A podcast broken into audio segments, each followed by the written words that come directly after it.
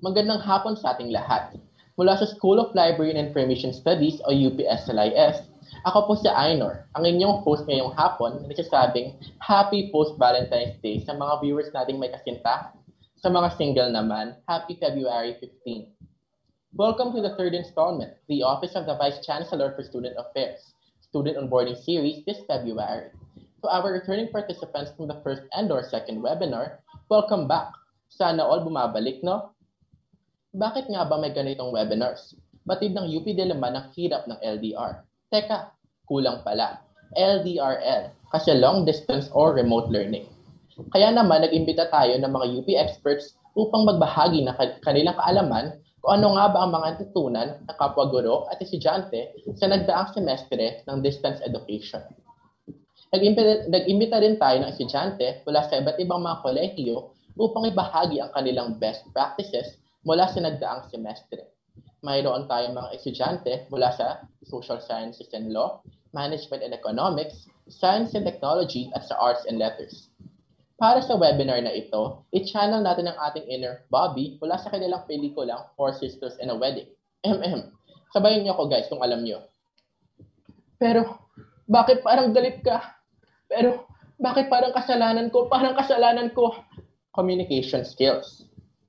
Speaking of Valentine's Day, may jowa ka man o wala, isa sa mga importanteng bagay na kailangan nating matutunan ay ang communication skills. Kadalasan, nag-aaway tayo katulad nila Bobby at Teddy dahil sa kawalan ng komunikasyon. Kaya naman, hinihikayat namin kayong tumutok sa ating webinar ngayong araw na matuto tayong i-communicate ng maayos ang ating mga nadarama. Lalo sa panahon ng LDRL or long distance or remote learning, kailangan-kailangan natin ito. We are also live via the official Facebook page of the OVCSA. The Surviving Long Distance or Remote Learning webinar series is presented by the Office of the Vice Chancellor for Student Affairs in partnership with Diliman Learning Resource Center, Office of Counseling and Guidance, Office of Student Projects and Activities, Office for the Advancement of Teaching, and in cooperation with Interactive Learning Center, Diliman. To formally open our webinar today, we have an assistant professor from the School of Library and Information Studies. He's also the director of the Diliman Learning Resource Center. Let's all welcome Professor Dan Anthony D. Dorado.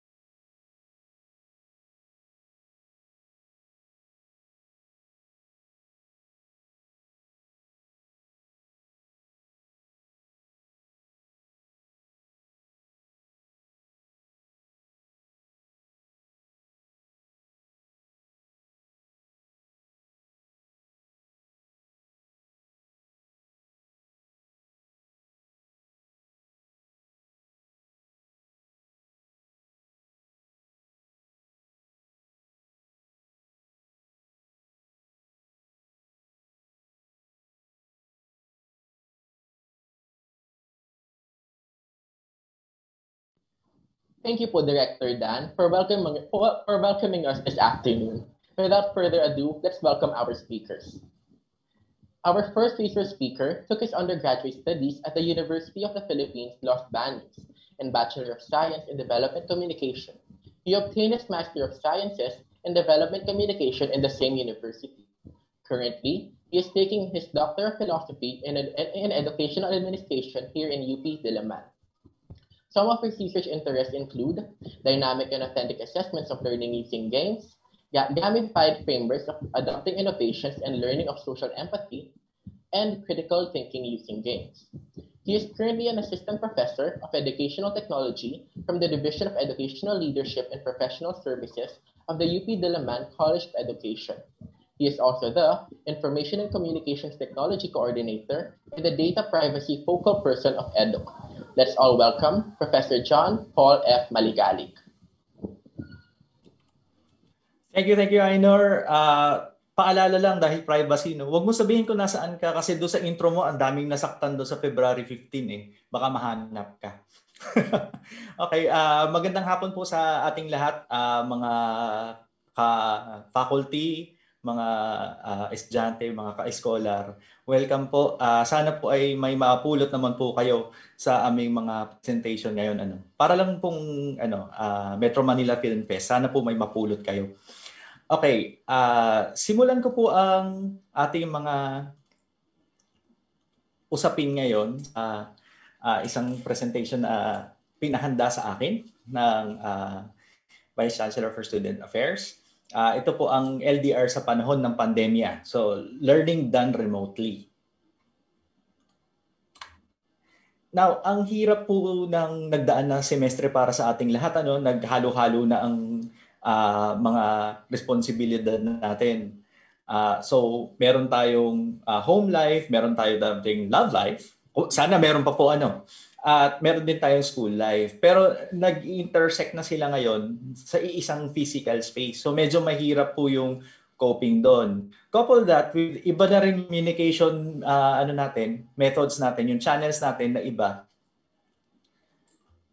Ay sana naman po ay ano, Uh, oops. Yan, sige, sige. Okay. So sana naman po ay uh, sa ayos tayo. No? Pero nangyayari po talaga to na ang hirap talaga ng uh, uh, komunikasyon natin sa panahong ito. Sabi kanina, walang non-verbal cues. Isa lang po yun dun sa mga nuances ng communication na kailangan nating uh, pagpapan. Pero hindi ko po kayo nilecturean. Nandito po tayo para makinig lang at maghanap ng mga experiences na magamit natin para sa susunod na semestre. Ang isa pong uh, issue na napansin namin uh, sa technology ay yung uh, madalian nating pagpasok ng technology doon sa ating learning systems. Ano?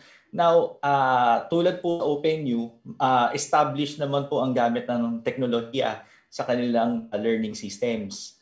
Ang problem po, prepared po sila doon sa OpenU. Hinahanda nila ang mga estudyante nila doon sa uh, pagpasok ng ganitong klase, ganitong methodology ng pagkatuto. Tayo po, medyo nangangapa pa. Uh, kami po na ay educational technology practitioners na medyo nangapapa rin po kami kasi hindi namin uh, napaghandaan yung volume. Dati po kasi sinasabi natin learning pwedeng uh, limang estudyante, sampu ito po lahat ng estudyante natin eh. So medyo mahirap. Na-miss din po namin yung uh, pagiging rockstar na sa lecture ka, no? Pero yun nga po ang nangyari, no? So hindi po pwedeng uh, madalian. Kaya ang pinapayo po namin talaga isundin po natin yung pag na 21st century learning. Uh, meron po tayong uh, four skills na gustong uh, ipairal sa paggamit ng 21st century learning. Communication, collaboration, critical thinking, at creativity. Ngayon, doon po sa ating mga uh, learning systems, ano, uh, lalo na po pag gumagamit tayo ng technology, dapat ginagamit natin itong apat na skills na to doon sa mga uh, lahat ng gawain natin sa uh, learning activities, doon sa mga assessments and evaluation, pati po yung doon sa interactions natin mas maganda po na nagtutulungan tayo, mas maganda po usap tayo, di ba? Kaya ang focus po natin ngayong araw na to ay dito lamang po sa communication. Okay? Uh, yung iba po siguro speaker ay may mag-contribute din sa ibang bagay ano, uh, yung after po namin, na grupo namin. Pero communication po kami ngayon. So, napakalawak ng topic ng communication. Uh, medyo marami pong literature yan. So, ano pong natin ano, Uh, ako po, pag may gusto po ako matutunan at medyo uh, nakaka-frustrate, so ang ginagawa ko, eh, tinitil ko po lahat ng ginagawa ko, uh, pupunta po online, tapos titingin po ako sa mga picture ng mga model. Okay? So simulan po natin yan sa model of communication ni Berlo. Akala ninyo kung anong klase model, ano? So, pag-usapan lang natin yung basics ano ng communication. Balikan natin, no? Isang balik tanaw. Okay, so si Berlo yung nagsabi na meron tayong uh, apat na elements ng communication. There is the source. So kung uh, tayo ay may kausap, ano, tayo yung nagsasalita, tayo There's the message, yun yung uh, gusto nating sabihin. There's a channel. So usually pag face-to-face tayo, yung boses natin, at yung receiver yung nakikinig at nakakaintindi. Uh, later, kakaroon tayo ng communication model na meron pang tinatawag na effect o SMCRE na siya. So effect is how the receiver behaves after interpreting the message. So at the very basic, ito yung nagpakita sa atin ng elements of communication. No? So source, message, channel, receiver, and then later on, may effect. Let's move on to another model. At hindi po ito yung stop model, ano, next model lang. Okay? So ito po yung kay Shram na model, ano. So ito po mas dynamic na communication model kasi it assumes na hindi lang laging tayo yung nagsasalita. Mahirap po 'yun ano, yung kayo na lang yung laging may sinasabi, tapos walang sinasabi yung kabi. Scene zone lang kayo lagi. So maganda po na nag-uusap tayo. May exchange, may transaction. Okay? So, so transactional communication model ang kay Shram. Base po dun sa model niya, kayo bilang uh, taga-bigay ng mensahe, yung receiver natin ay mag interpret ng ating message. Pag na, ano, na proseso na po na, magpapadala din po siya ng tugon o sagot. So paikot-ikot po yan. So yung importansya, yung pagiging uh, significant ng tinatawag nating field of experience which you use for interpretation That is key dito kay Shram. Importante yung ano yung mga experiences natin, ano yung mga biases natin, ano yung mga pinagdaanan nating heartbreak, lahat po 'yan kasama doon sa ating field of experience. So, minsan tama naman yung mensahe ano, maayos yung pagkakamensahe, pero yung that atin pag ininterpret natin, naiiba yung meaning. 'Di ba? Minsan akala mo meron, yun pala wala. So, uh, nakikiayon ng team, Huwag niyo po akong kuyugin. so tuloy po tayo. Uh, last po gusto niyo kasi makikita niyo yung ano yung goal ng ano model na to. Ito po yung ano uh, communication model na uh, pinaka-paborito namin sa larangan ng DevCom. Itong kay uh, Everett Rogers at kay D. Lawrence Kincaid. Kasi ito po yung ginagamit namin na uh, justification for a lot of the uh, communication uh, methods that we use for development. So, ito po, sa model niya, kung makikita nyo may mga dashed line. Kasi imaginary yan, hindi pa natin alam, hindi pa nangyayari. Ano. So, continuous yan. Ibig sabihin, pag isang exchange hindi pa nag-work, okay lang. Meron pang isa, and meron pang isa, and meron pang isa. Okay, continuous siya. Hindi tayo titigil until we reach an agreement until we reach yung tinatawag natin na mutual understanding. O pwede po nating tawagin na MU ano para hindi ano uh, technical term po ang mutual understanding. Huwag niyo pong kakalimutan, uh, yan po ay scientific term sa communication. At sabi ni Rogers at Nick Kincaid, yun daw ang pinakarason kung bakit uh, tayo nagko-communicate. Para meron tayong MU. Di po ba? Assumption, hindi tayo tigil until may MU.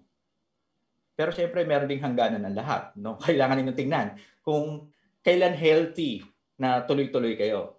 Pag hindi na healthy, tigil na. Ito ng ibang ka-MU. So, gusto ko pong ano, uh, ibigay din sa inyo yung uh, parang ano, parang introduction sa amin nung kami mga undergrad. Uh, if you're familiar with the poem uh, ano, uh, six ano, Six Blind Men of Indostan to Learning Much Inclined. So, uh, dahil sila ay may kapansanan, wala silang ano, wala silang uh, paningin, no sense of sight. At gusto nilang malaman kung ano ba talaga ang isang elepante. No. Pumunta sila sa zoo. Tapos kinapa nila, ano ba talaga yung elepante? Ngayon, ang naging problema is, lahat sila tulad nung nandun sa litrato, ano, lahat sila may natapatan na parte ng elepante. So, ang iniisip nila, ah, okay, sige, uh, ito medyo patusok. So, it's like a spear. Nandun ako sa trunk. Okay, uh, ito ay, oh, parang ahas. No? Ang elepante parang ahas, di ba? And so on and so forth. Ngayon, wala yung big picture. Kasi nandun lang tayo dun sa limited na field of experience natin. Yun lang yung ating data. Yun lang yung ating uh, ini-interpret. So, automatically, ang isang takeaway natin dyan ay meanings are in people, not in words or actions. So, ibig sabihin, kung tayo ay, at ito pa na ha, uh, tip lang, kung tayo ay yung source, tayo yung nagka-craft ng mga mensahe, galing natin. Kasi nasa yung responsibilidad na malinaw at concise. Okay? Na po yung didangkal pa rin ang mga messages natin, hindi siya essay sa eksano. Mas open to interpretation, mas pwedeng may miscommunication. So, parati natin isipin na yung meaning nung sinabi natin ay i-interpret nung tao na kausap natin. Ganun po, context matters. Isipin din natin kung ano yung konteksto ng tao. Ang meron lang po siyang technology sa bahay ay smartphone. O minsan nga po yung feature phone, yung ano, yung may keypad pa ano. Mahirap po na expect natin na maiintindihan niya yung huling Zoom uh, Zoom class natin kasi wala siya sa Zoom class. Ang meron lang siya yung boses, ano. So mahirap mag-assume ngayon na naiintindihan niya completely given na lahat ng uh, ating mga materials ay visual pala. So may po mag-assume. So yun din po, mag-assume. Sabi po yan ng uh, prof ko sa PhD. Wag asumero. Next, mutual understanding is life hindi lang po yan sa love life natin, pati sa communication. Ano? Hindi po ibig sabihin ng mutual understanding, eh lagi tayo nag-agree. Sabi doon sa mga uh, agreement is ano, uh, preferable. Pero understanding means we may agree to disagree. At yun yung okay doon. Uh, hindi po yung katulad na nangyayari sa atin sa mga usapan natin sa social media ngayon na parang lagi na lang nagbabangayan. We can agree to disagree. Okay? Last po sa atin. Ito yung pinaka uh, significant siguro. At uh, siguro ay eh, para rin uh, matanggap na natin ano. No response, a response, 'di ba? It's just not the response that you wanted. So pag tayo ay sabihin natin uh, na scene zone ng isang prof natin ano, hindi po ibig sabihin noon na ah okay, wala pa naman siyang sagot. May sagot na po siya doon. Ang sagot doon ay teka lang, may ginagawa po ako. Mamaya, mamaya tayo mag-uusap pag free na ako. Okay? And that's not bad. Just like pag hiningi sa inyo ng prof ninyo na, oops, nasa na ang assignment mo. Yung pagsagot, eh, yung hindi ninyo agad na pagtugon doon sa mensahe na yon, hindi po sabihin wala kayo ipapasa, di ba? Ang ibig sabihin lang noon, ginagawa nyo pa. Hindi, joke. Okay, let's move on. Now, ang inspiration po kasi ng presentation to really is yung paghahanap ng ano no ng uh, material ano bang meron tayo tungkol sa remote learning na tips na meron usually napaka-technical nila kaya ang hanap ko po ay something na ma-digest natin unawaan natin agad kaya uh, tumatak po sa akin to na nasa top 10 searches ko ng distance education okay long distance relationships So ang ginawa ko na lang po ay tips kasi uh, mabilisan po ito ano hindi ko na eh, uh, didiscuss ng malalim kasi yun po ay uh, mag-overlap po kami ng mga susunod na magpe-present. Pero ginawa ko na lang po ay inayos-ayos ko yung wording, tapos yan na po yung presentation natin. Ano. So on how to make learning done remotely a working relationship with experts. And experts here don't necessarily mean just your pro. They can also mean your classmates. Kasi sometimes they know more than you. Or often na nga ngayon, they know more than the prof. so, okay lang yon. We are all experts in our own field of experience. So, gamitin na natin yon, di ba? Sayang naman. Okay. Lahat ng papakita ko sa inyong visuals ay base sa experience ko bilang empleyado, bilang uh, miyembro ng faculty ng Universidad ng Pilipinas, Diliman. Hindi po ito sa side ng estudyante. Kasi medyo matagal na po yan, no? five years ago, joke. So, ito po yung mga experience ko at sana po ay maunawaan ninyo na kami mga professor ninyo ay may pinagdadaanan din katulad ninyo na kung iisipin nyo, halos pareho lang. Okay, sige. Unang-una, technology is your best friend. Okay. Sabihin nyo agad sa mga kasama sa klase, instructor at klase ninyo, ito lang yung technology na meron ako. Okay? Pangalawa, sanayin ang sarili dun sa ating mga kagamitan. Hindi po yan top of the line ang inyong cellphone. Pero yan ang lifeline natin pagdating sa sunod na semestre. Kailangan alam natin ang lahat ng kaya niyang gawin para hindi na tayo mag-expect at syempre para masaya na tayo doon sa anong meron tayo. Di ba? Oh, parang love life yan. uh, wag mahiya o wag takot na humingi ng tulong pag wala. Ito po ay karanasan ng estudyante ko rin na inabot ng bagyo nung last sem. Uh, nawala ng kuryente. Dumiskarte na lang. Yung kapit na may generator, nakaklase din, sila yung nag-email sa akin. So, wag, wag po kayong mahihiya kasi uh, naiintindihan po natin na iba-iba yung sitwasyon natin ngayon. Ang maganda po dito ay i-accept natin na ganoon para lang uh, alam ng mga instructor, ah okay, uh, may isang estudyante na hindi kaya ng ganito, mag adjust ako.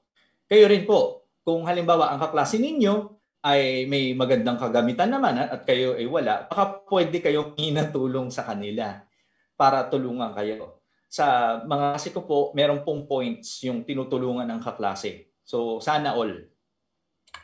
Susunod po, be committed to your relationships. Relationships teacher, student, student, student. Okay? Always communicate with your instructor and peers when you can. Can po ha, hindi may. Ibig sabihin po, pag kaya nyo lang. Mahirap po yung marami kayong requirements na iniisip na overwhelmed na kayo, tapos pinipilit nyo pang gumawa ng email. Bakit? Kasi lalabas doon lahat ng puot ninyo. Di ba?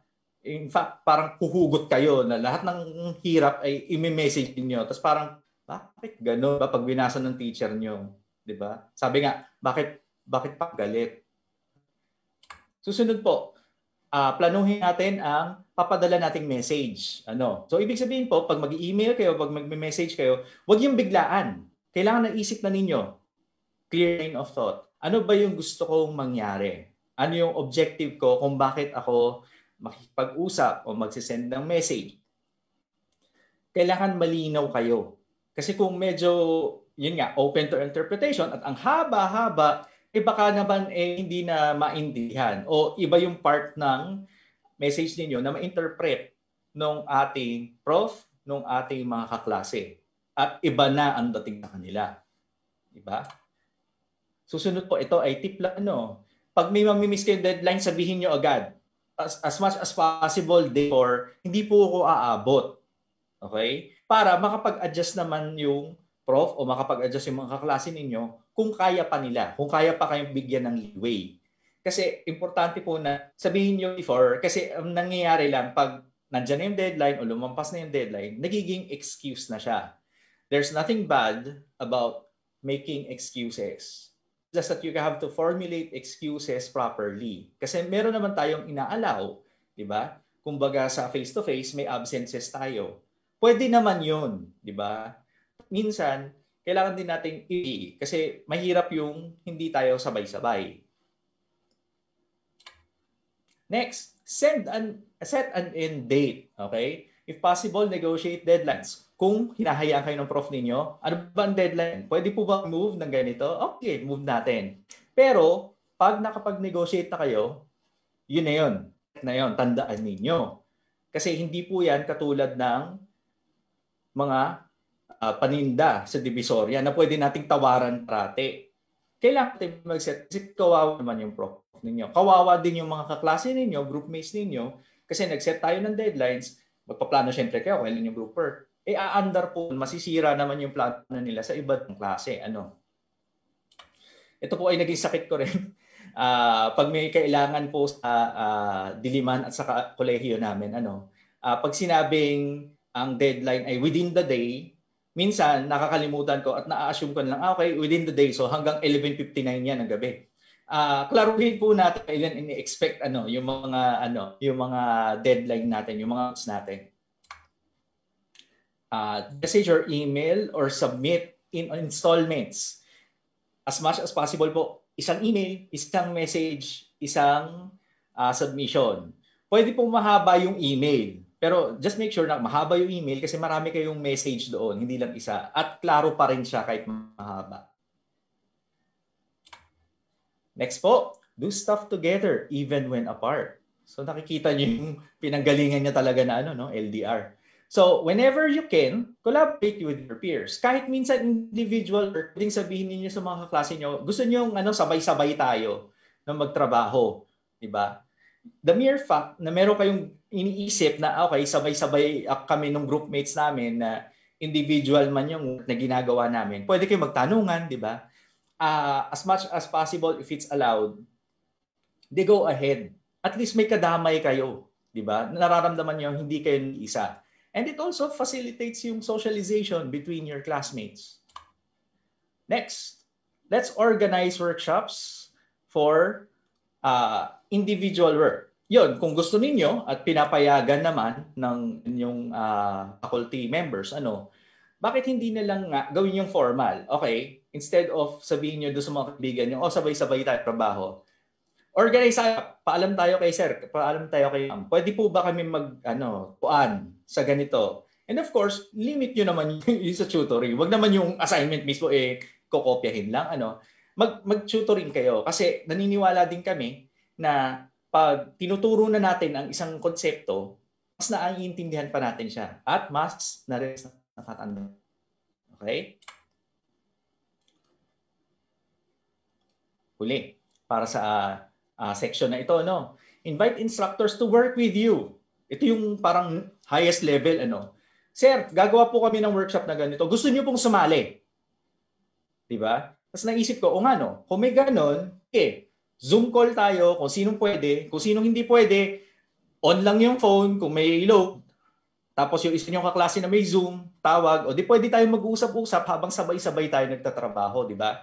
Habang naggagawa ng yung prof, de naririnig din niya. What does this uh, give, 'di ba? Parang meron tayong co-working na arrangement. Na yun nga, pakiramdam natin eh lagi tayo nag-iisa na nagtatrabaho ngayon sa remote learning. Hindi kailangan ganun yung feeling, 'di ba? Pwede namang may kasama tayo kahit sa malayo lang. Susunod po, ano? Uh, make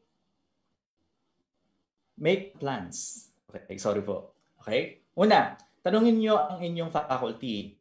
Meron pa kaming pwedeng 15 minutes na makapag-usap kami asynchronous natin o uh, dun sa chat natin. Meron ba tayong space na pwede kami mag-usap on anything at all? Yung last sem po doon sa aking mga uh, Discord server, po kami rantis na nagamit ng ilang estudyante, hindi nga kami sanay pa pero lahat ng posible i-rant nila about about other classes, even our class, no.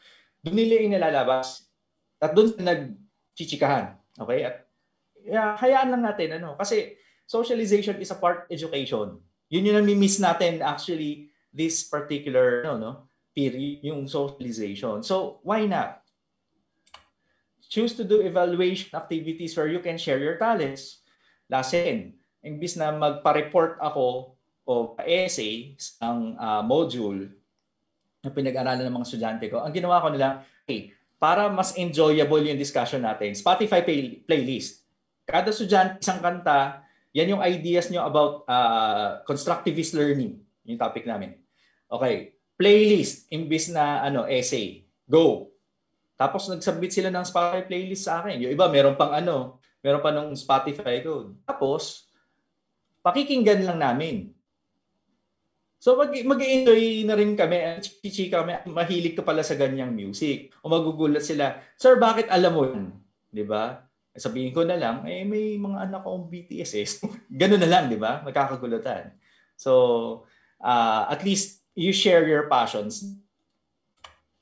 Susunod, organized group or class wellness activities. Ito pong gawin sa susunod SEM. Bakit? Kasi kailangan natin out.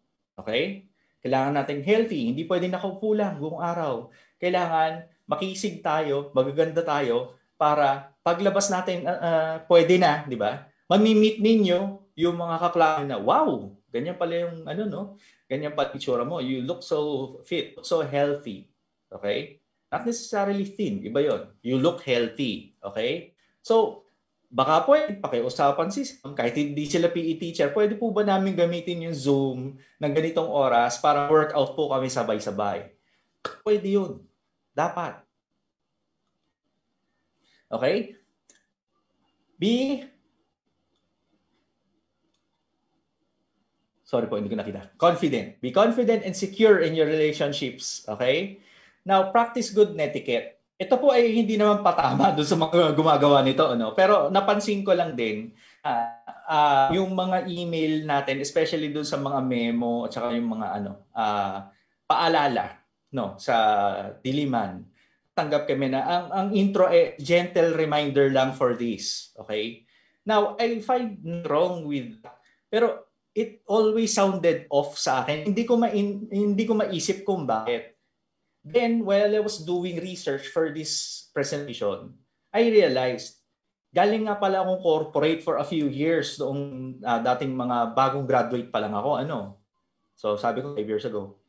Uh, kasama doon sa tinuturo namin sa bagong hires, yung etiquette, yung pagsisend ng email.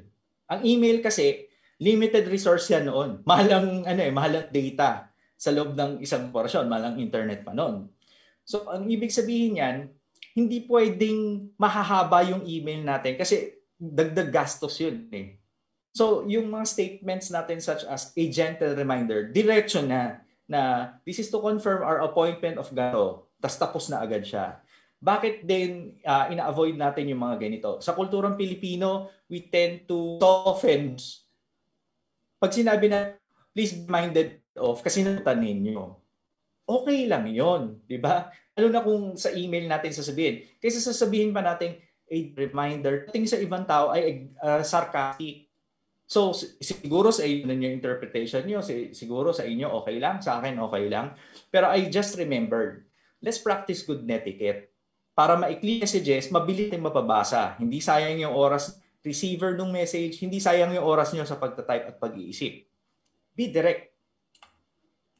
Read your messages email from start to finish at least twice. Email messages, hindi po siya tweet. So, hindi yan maikli.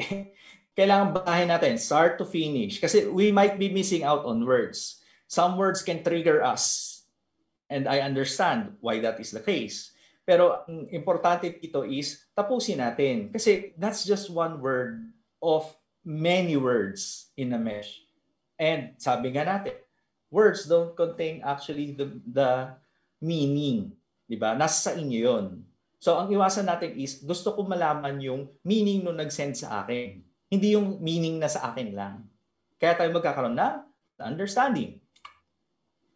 Huwag mag-send ng messages at ng email pag nagpapanik. Sir, hindi po ako makakonect. Please help, help, help, help.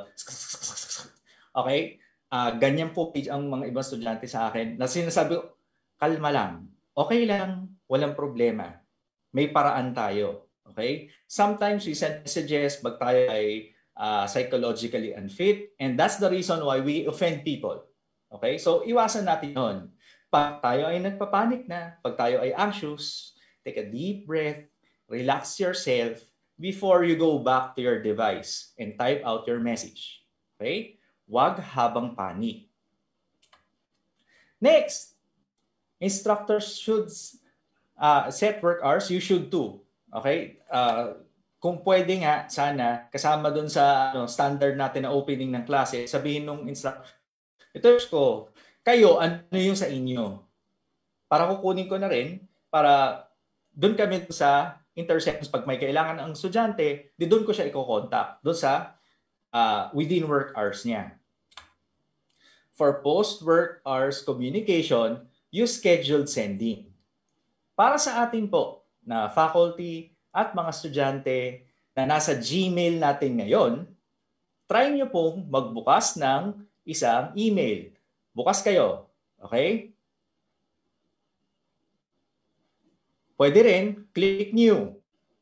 Okay. Doon sa, doon sa reply or forward, makikita nyo yung send button sa ilalim. Meron siyang drop-down arrow sa tabi. Pakiclick nga po yung drop-down arrow. Ang lalabas po dyan ay isang box, isang menu na nagsasabi ay schedule sending pwedeng na-type nyo na yung message, naka-queue na siya, pag naka-schedule send siya, darating lang siya do sa schedule. Makikita ng receiver sa inbox niya pag uh, na-reach na yung time na yun. Pero nakalista din doon when you compose the message. Ibig sabihin, pwede kayo mag-send ng message ng 3M na makukuha ng kaklase mo, ng prof mo, ng 8 a.m. kung kailan sila gising.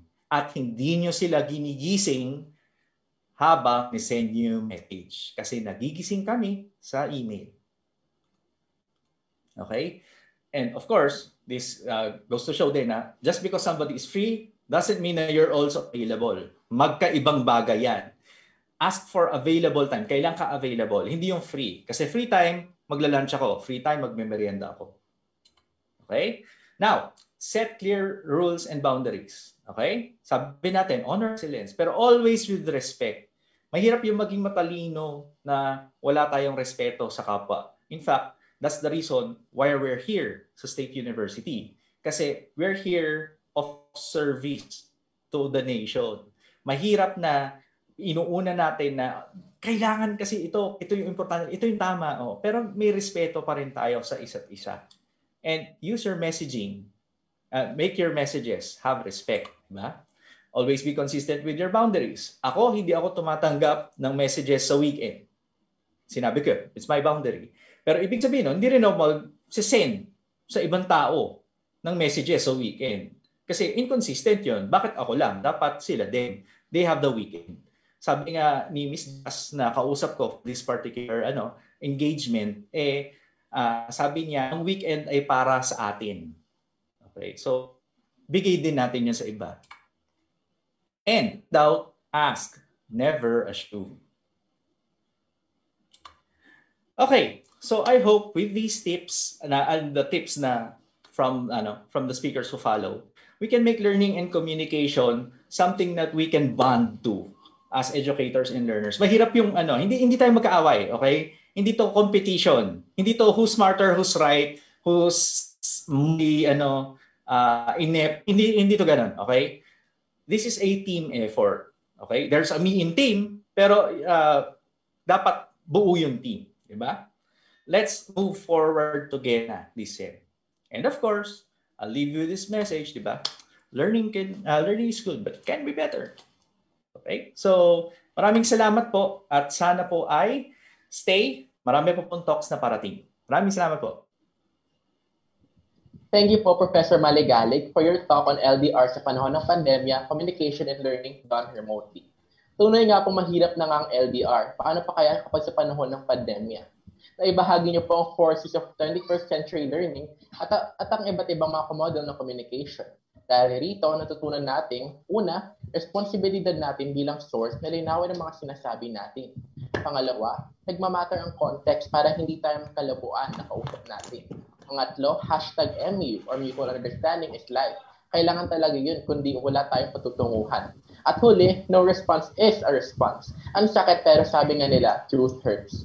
Natuto rin tayo ng iba't ibang paraan para mapawork ang LDRL. Sa, pangkala, sa pangkalahatan, katulad ng LDR, para naman sa LDRL, kung gusto natin ipa-work ito, makakagawa at makakagawa tayo ng paraan. Maraming salamat po. Shall we move on, guys? Our next featured speaker is a proud graduate of Bachelor of Arts in English Studies from the College of Arts and Letters in UP Diliman. She earned her Master of Arts in Literary Studies from the National University of Singapore. She won the Philippine Boards on Books for Young People, or PBBY Salanga Prize in 2019 for her story A Delicate Strength, which is about her grandmother.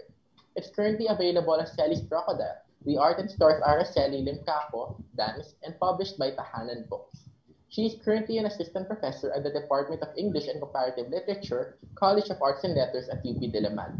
Let's give it up for Professor Gabriela D. Lee.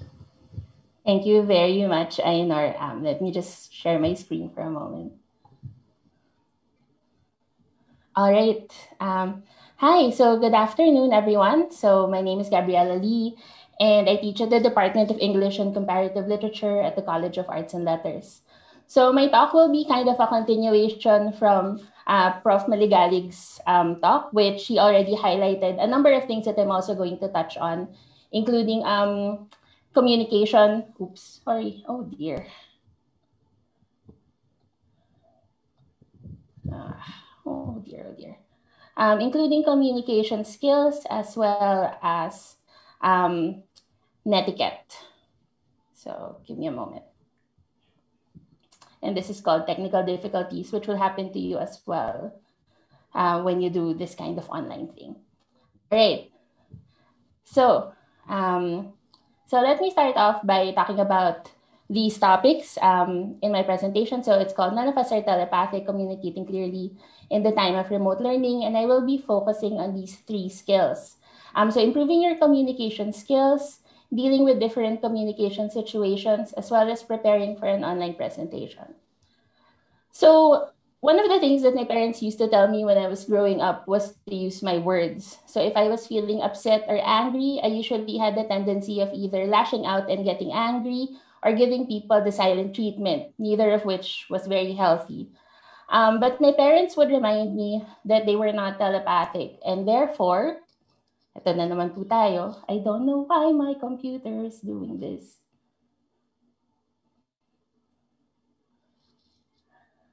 Oh, okay, I see. I, I understand why it's doing this.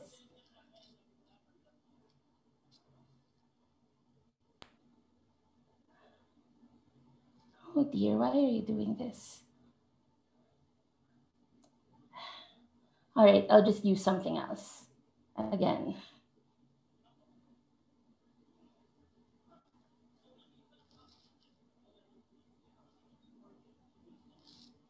So let me share this instead. All right. So where was I? Oh yeah. So um, when I was younger, my parents used to tell me that I should use my words. And so I learned to use my words through writing because I really didn't like talking. Um, and I hated telling other people what I thought because I felt that it wasn't very um, important. It felt like it wasn't permanent. And I figured that writing was a lot more um, nuanced and useful for me as a writer. And so this was something that I had gotten used to. And this was something that I thought was very important as well, um, because there were things that I could not express well in writing, that I, I express well in speaking, that I could express very well in writing. And as a teacher, I knew that it was also important to use my words as clearly as possible. So students who are using our students are entering my classroom for the first time, especially last semester, had no idea what to expect. It became a problem because none of us knew what we were doing really. And so our words had to be very clear and very explicit in order to help each other figure out what we wanted to say and to figure out as well what we wanted to do um, in the classroom. So as soon as I had received this topic from from um, Professor Sonido's office, I was immediately reminded of a short video that I wanted to share with you guys. Um, it's by this Canadian internet sketch group called Loading Ready Run, and it pokes fun at the kind of communication setup we're all experiencing during this pandemic, myself included. As you may have noticed, I've had a number of technical difficulties as we went along. Um, so this is like uh, this is a comedy sketch that pokes fun at the way we use all sorts of um, platforms to speak and also the ways in which meaning can be misconstrued or misread in a virtual environment. So the video is less than a minute long and I'd like to share it here.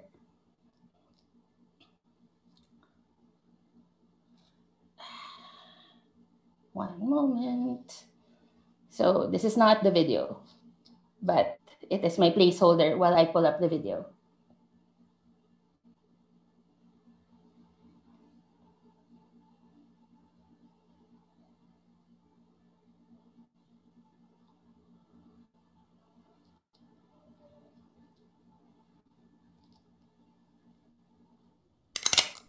Hey, also, Davis says he needs to talk to you about the Johnson account. Could you call him in 10? Sure, on Skype? No, just call him. On Zoom? No, Google Meet? Phone. FaceTime? Phone. Discord? Phone! Slack for Business? How are we talking right now? Telepathically?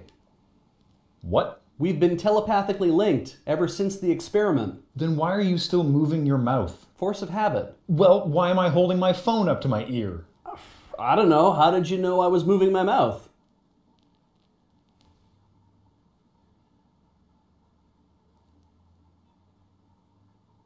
Try Davis on Zoom. Will do. Huh?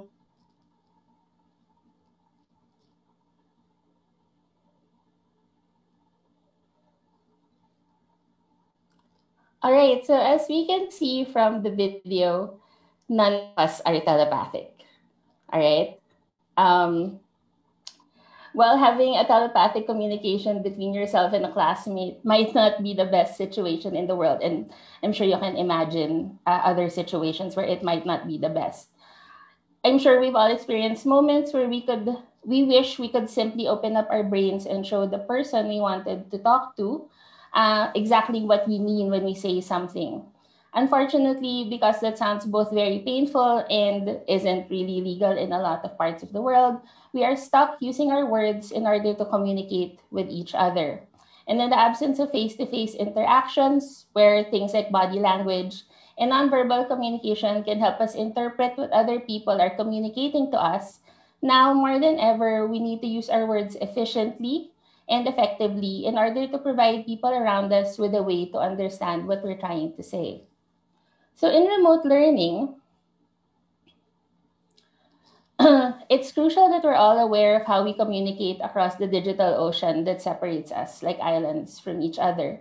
In particular, there are four reasons why we need to improve our communication skills, both orally and in writing, in a remote learning setup.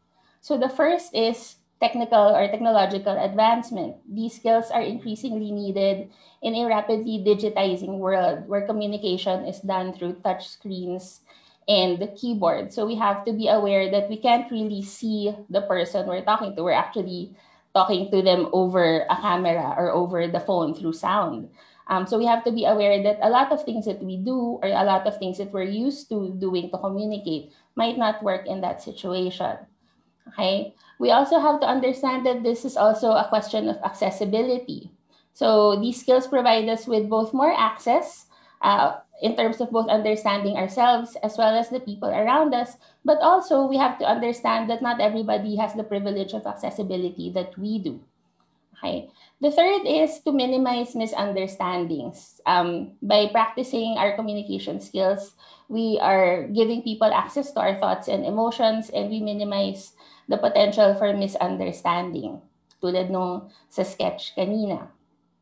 And finally, I, these skills are important in establishing our digital identity, especially right now where many of us have our identities online in social media, in the way that we talk to each other, in the way we communicate with each other.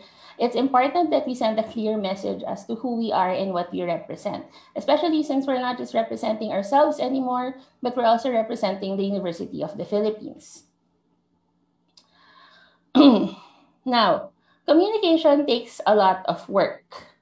And essentially, you need to practice what you're doing in order to be better at it.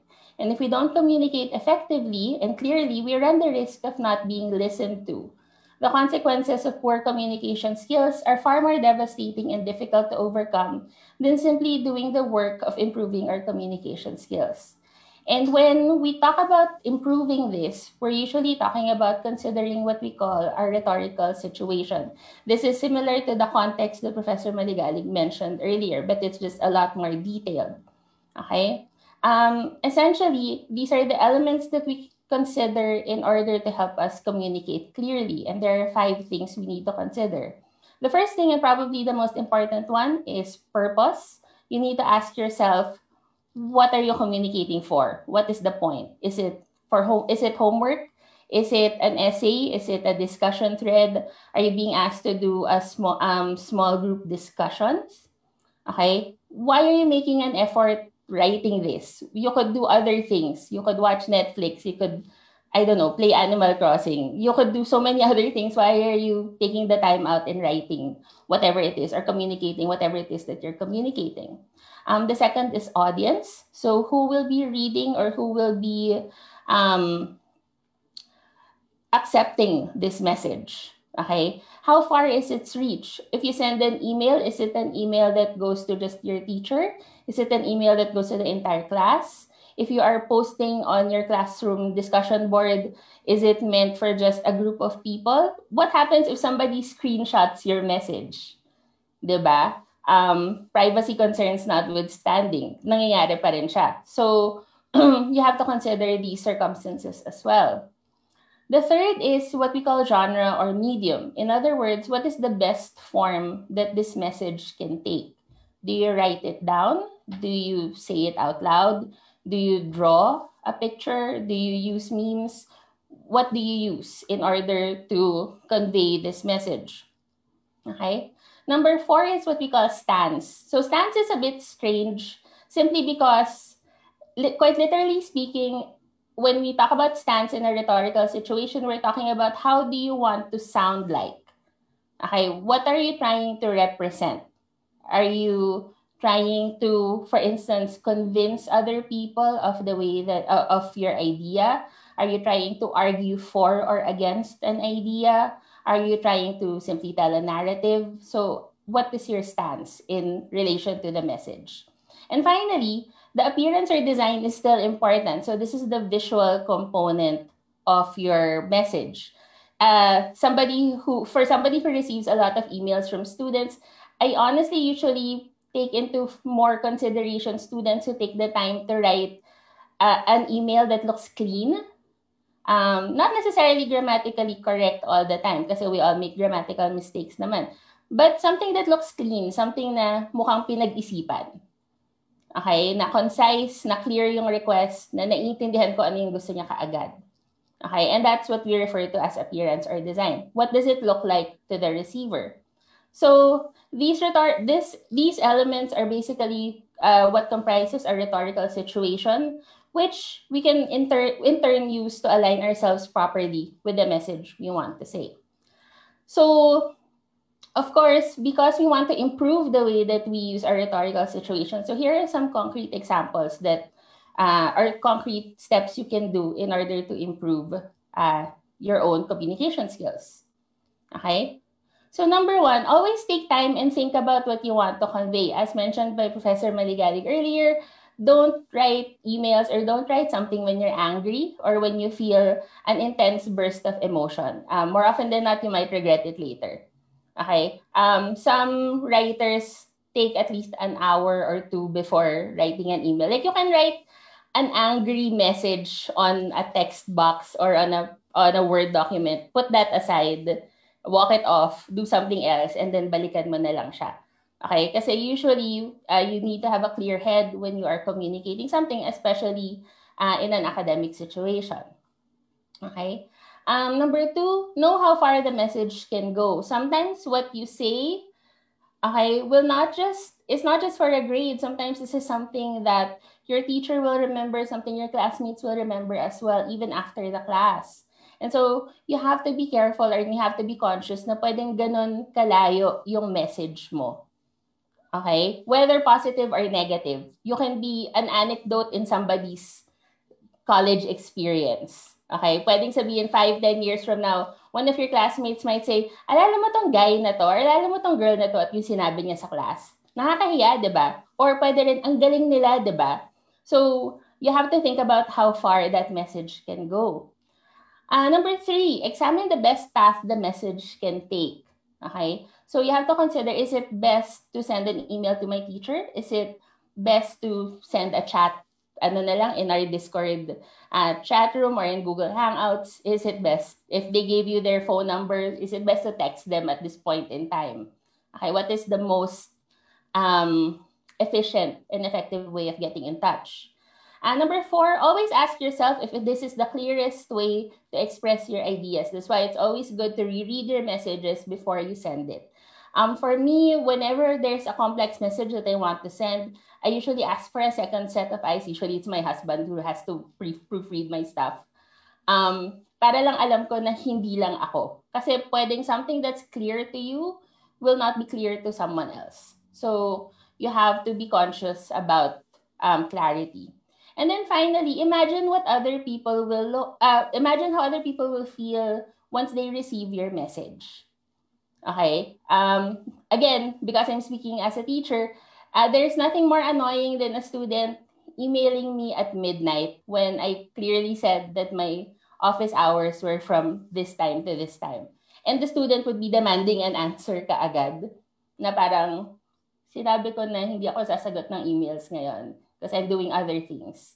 Um, So, you know, and similarly, you have to also uh, make sure na you are not intrusive in terms of your messages. Okay? Um, yun nga, as, as mentioned earlier, respect weekends, um, respect office hours. Okay?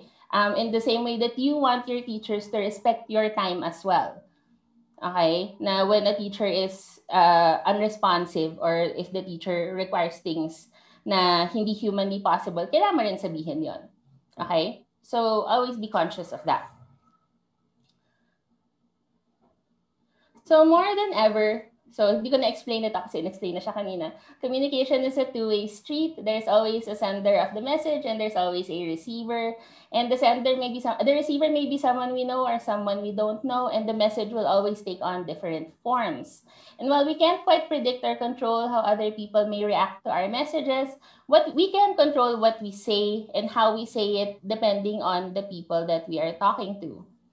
Um, this is why it's very important to consider as well what we call our discourse communities. Um, so these, they are basically the communities we belong to that we communicate with in particular situations. So the term discourse community is actually an academic term. It was first used by a social linguist called Martin Nistrad in the 1980s. I think it's 1982, 83. Um, but it was popularized by a linguist by the name of John Swales, who defined it as quote unquote um, sp- uh, specific groups with specific purposes using communication to achieve these goals. And Swales says that there are six main uh, characteristics or goals that a discourse community has that differentiates it from other groups. So you can belong to a lot of other groups, pero very specific ang isang discourse community. So una sa lahat, Um, so to apply, for instance, for uh, UP, so number one, it has a broadly agreed set of common public goals. So sa UP, obviously, bilang educational educational institution and research institution, um, clear yung kanyang goals, uh, public siya, kaya mo siyang mahanap with a quick search, and they are common to all of the other institutions under UP. So letter B, um, may mechanisms of intercommunication among its members. So ito yung mga uh, formal things like letters, memos, um, announcements, but also informal avenues of communication as well. C, it uses its participatory mechanisms primarily to provide information and feedback. In other words, if you send a message somewhere, you can assume that somebody will answer it. Okay, and usually the answers will provide either information. So if you were looking for something, somebody will answer you, or feedback. So you experienced something and either you liked it or you didn't like it and you were expecting a response. So this boils down from office to office, from teacher to student, student to student, etc. The fourth is that it utilizes one or more genres in the communicative furtherance of its aims. Ang fancy ng term niya. But basically, ibig sabihin lang nito, may iba't ibang forms ng pag-communicate sa isa't isa sa isang discourse community. Hindi lang iisa. So, pwede kang magsalita, pwede kang magsulat, pwede kang mag-interpretative dance kung gusto mo. Walang pipigil sa'yo. Pero may iba't ibang genres. Okay? It has also acquired some specific lexis. So lexis essentially means uh, language. And so there are particular words that are very specific to people who go to UP. So for instance, just referring to yourself as an isko or an iska is already uh, part of the specific lexis that you get. Um, yung mga bywords natin, yung mga ginagamit natin sa classroom, the way that we communicate with each other marks us as members of the UP community. And then finally, meron siyang threshold level of members with a suitable degree of relevant content and discoursal experience. Ibig sabihin lang nito na expert ka in your own way, kaya ka nakapasok sa UP. Okay? Hindi ka pumasok ng UP just out of nowhere. There was a reason why you got in, and it's primarily because you have what it takes to get inside this discourse community. And therefore, meron kang pwedeng sabihin or you have essentially something to contribute to the conversation. Okay? So, what does this mean if you're part of this discourse community? So, simply put, you have the access, or you actually have the privilege, rather, of accessing various streams of conversation around you that encircle this discourse community. Okay, you have access to experts, you have access to material, you have access to uh, research and reference that exist within uh, the UP community. But you also have the responsibility of contributing to this discourse community in meaningful and valuable ways, which is why you're here as a student. Okay? So as a student, you're not expected to be passive. You're not expected to just absorb information. You're expected to communicate, which means na dapat meron ka ring masasabi. Alright? So, um, because of this, and I'll, I'll narrow it down further, for instance, in a classroom, which is a discourse community that exists within the UP uh, discourse community, so to speak, uh, there are certain uh, paths to communicate, uh, lalo na ngayon dito sa remote learning, that you have to be conscious about, that you utilize to the full, to the fullest extent that you have access to them. Okay? So for instance, in a classroom, you have access to your classmates, you have access to your teacher, you have access to small groups of classmates, you have access to mentors, you have access to a lot of people. You have access within the classroom and also outside the classroom for um, experts. Okay. So things to think about. So one of uh, so I'll just talk about three ways that you can um, communicate with other people. And to a certain extent, netiquette ito. Kung alam niyo siya, that's great. It's a refresher. Kung hindi niyo siya alam, maybe it's something to practice as well. So as mentioned earlier, practice is actually important in refining your communication skills. So the first is obviously email. Alam natin to lahat. I think you're all tired of talking about email at this point in time. But really, a refresher course is ne- doesn't hurt. Okay, it's the most uh, common form of written communication right now in remote learning. We all have emails. Please use your UP email. That is your official professional email as a student. And essentially, when you use email, this is usually the best way to do one on one communication with a teacher, with an advisor, or somebody that you want to communicate to directly. So emails are usually treated as formal and professional forms of communication. Okay, so when you use email, you're basically seeking info, you're seeking to clarify something, and your language and tone should reflect that. Okay, so some reminders. So, ito lagi kong binibigay sa students ko even before we start class. Please make sure you have your university email address. It's there, it's free. You get a bunch of other stuff with it. Sayang naman. Okay? Um, when you compose your email, always make sure na meron kang subject header. Oh my God, nangyayari ito palagi. Lalo na kung nagmamadali yung mga estudyante magsulat. Um, wag niyo iwan siyang blank kasi your teacher has no idea what it is. So, again, hindi kami mind reader. We don't know what you want until you tell it to us. Okay? Um, always observe pleasantries. It's never a bad thing to say just hi, hello, how are you? Um, in the same way that your teacher normally will also hopefully ask you that. Okay, it's a genuine way to to try to make a connection with other people. Okay. Um, as mentioned earlier, be succinct and specific when making a request or asking a question. We don't need to have two to three paragraphs of you just explaining what is happening unless those paragraphs are important. Again, um, think of it this way. Your teacher will probably be handling about three to four classes during this remote learning okay, at this time of remote learning, imagine nyo ilang emails yung natatanggap namin, basically, araw-araw. Okay? So, you need to be clear, you need to be specific, you need to be succinct. Kasi nga, marami pang ibang binabasang emails yung teacher ninyo malamang. Okay? And finally, just do a really quick spell check or grammar check before you hit send. There's nothing wrong with it. If you miss, like, kung may na-misspell kang kaunti, at least konti lang siya. Try not to misspell your teacher's name. You have no idea how many times Lee is a difficult name to spell for some people. So, please make sure you spell your teacher's names correctly. Okay? At the very least, yung basic lang na yun. Okay, um, the second uh, platform you'll probably be familiar with as well is video. So again, as you may have noticed, for synchronous and um, for synchronous sessions, it takes the place of our classroom sessions. Um, again, not everybody can go on video, which is why we try to accommodate students who can't go on video with other alternative ways of learning.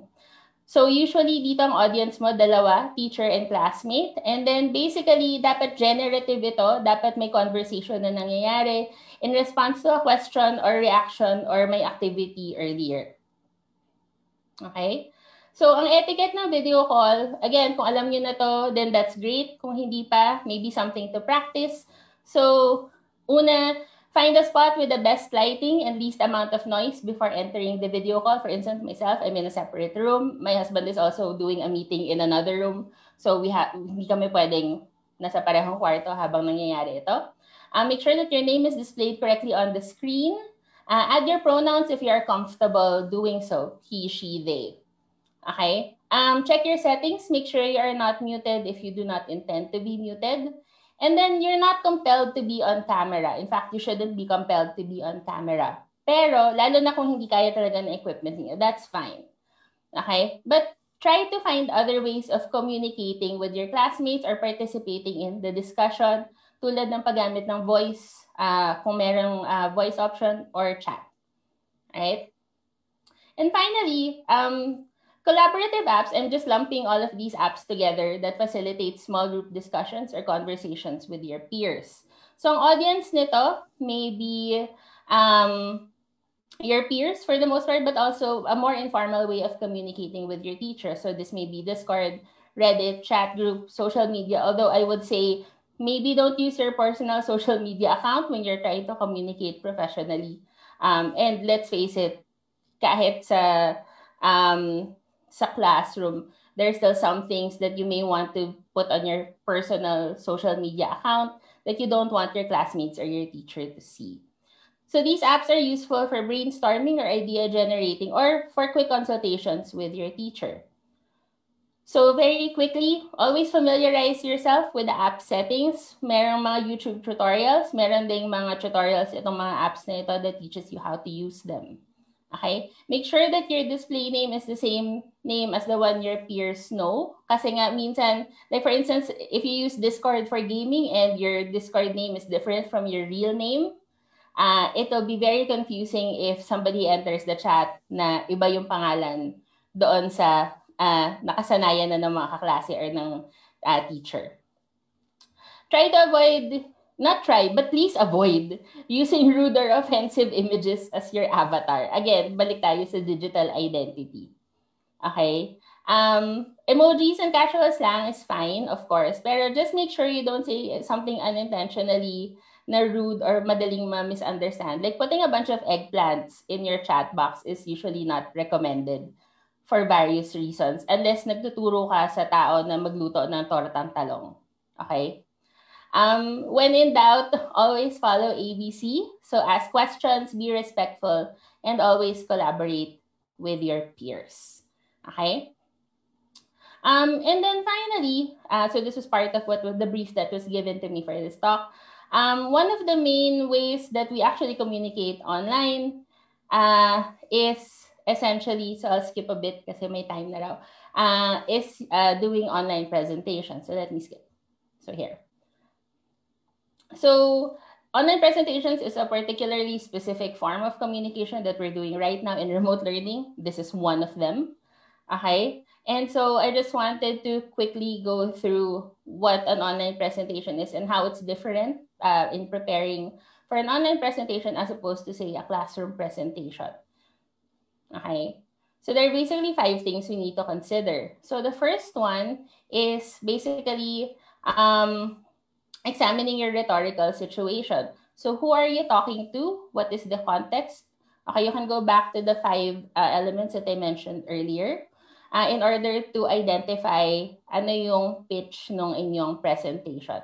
If you're doing it for your classmates, if you're doing it for your teacher, if you're doing it for a larger group, like a peer group or like a presentation, like an online conference, you need to know why you're doing it and who the audience is.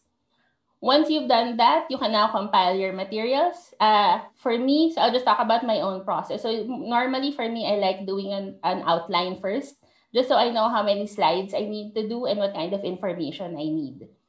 Okay. And once I have that, I compile them in like a draft uh, PowerPoint before adding design, before adding visual elements. Uh, number three, always create backups. I think you may have noticed that here in action. So for instance, I made my presentation on Canva, um, but I downloaded a PDF as well. So I downloaded all my materials as well. So in case, and nangyari nga siya, Canva decides not to work well today, um, at least may backup ako na pwedeng ipakita. And then, uh, you can proceed smoothly. Okay? Uh, number four, always practice what you're going to talk about. Um, if it makes you feel more comfortable to write a script, write a script. If you prefer talking more extemporaneously, then do that.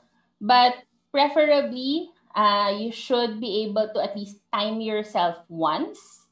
Okay? And then you should also be able to edit your presentation down. It's okay to speak, um, it's okay to go be below the time but it is normally not a good idea to go overtime. Okay? And then, uh, finally, okay, I, I personally, and this is something that happens to me personally, even though I've been teaching for almost 10 years. And prior to this, I've also had work that had to be um, client facing, but I'm still nervous when I talk in front of people. Um, nanlalamig yung kamay ko, medyo hindi ako komportable. I don't know what to do with my body for a while kasi nga ninenervyos ako. Um, but over the years, I've learned how to manage uh, my anxiety and nervousness and basically channel this negative energy towards something that resembles more positive energy to animate this um, conversation or to animate this presentation. So, for instance, I tell myself that the presentation will come to an end. It is almost at an end, in fact. Okay? Uh, it will not go on forever. Okay, I also tell myself, kunyari, I've done this before. Um, hindi ito first time na gagawin ko siya. Okay?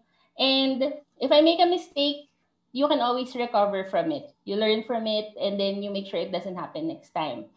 Um, and then you try to find ways to relax eh, before the presentation. Okay?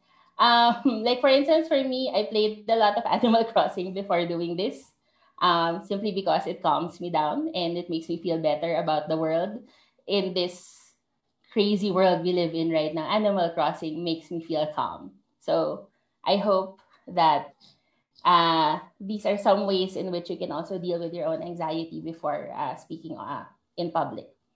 Okay? And that's where we are now. So I've um, hopefully I've been able to convey to you why communicating clearly is important, especially in the remote classroom learning environment we find ourselves in. Why you should be aware of your discourse community, especially when you're communicating with other people in order to have a more meaningful exchange.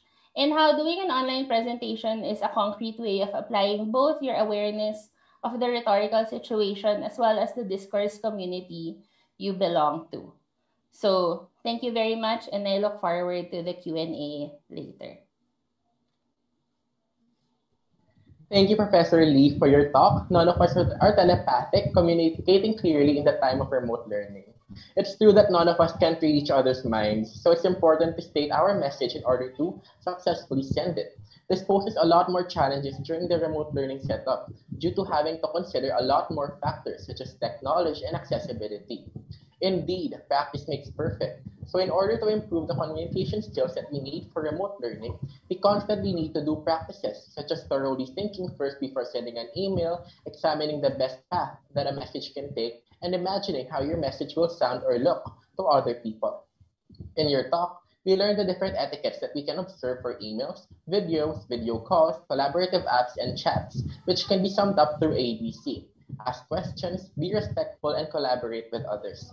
As you said, although we can control how others take the message, message that we broadcast, we can, however, take charge on how we say things. Again, thank you. Kaya pa ba today, guys? So let's move on to our third speaker today. He earned his Bachelor of Arts in Speech Communication in UP Diliman, and in 2018 obtained his Master of Public Administration in the same university. He also worked as a legislative re- research staff in the House of Representatives from 2013 to 2016. His research interests include public communication, political rhetoric, rhetoric and public opinion, and youth civil engagement. He is also a Philippine representative to the Youth Movement for Transparency Asia Pacific, a coalition of young people from 10 countries in the region which, which conducts projects that involves young citizens in combating corruption. Currently, he is an assistant professor in the Department of Speech Communication and Theater Arts in the College of Arts and Letters. Let's hear it from Professor Charles Aries P. Adia.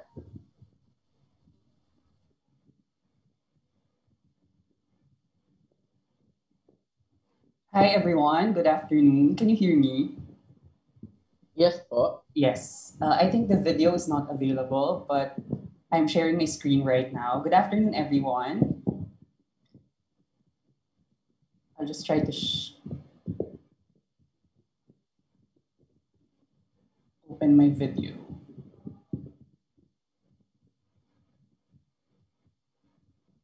I think the host um, should allow me to share my video as well.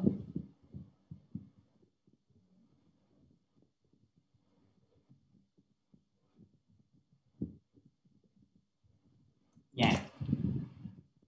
So parang may secret pa kung how do I look like. But good afternoon, everyone. I'm Charles Ladia from the UP Department of Speech Communication and Theater Arts. And today I'm going to talk about something very interesting and very relevant, very close to our lives and our hearts as a scholar ng bayan, both in a good way and in a bad way. So let's talk about online political engagement. And I know that in the past few months, in the past few years, we've been having a lot of positive and negative experiences in terms of online political engagement. We have we've been having debates, We've been having discussions, right? And sometimes there are a lot of political conflicts online that political engagement tends to be more conflicting, more chaotic, and more tiring as well. Let's be very honest with that. So my presentation today is entitled Kaya ba today practicing responsible online political engagement in challenging times? Why is it necessary that we still abide by a, a, a responsible online political engagement in our situation right now? Yeah.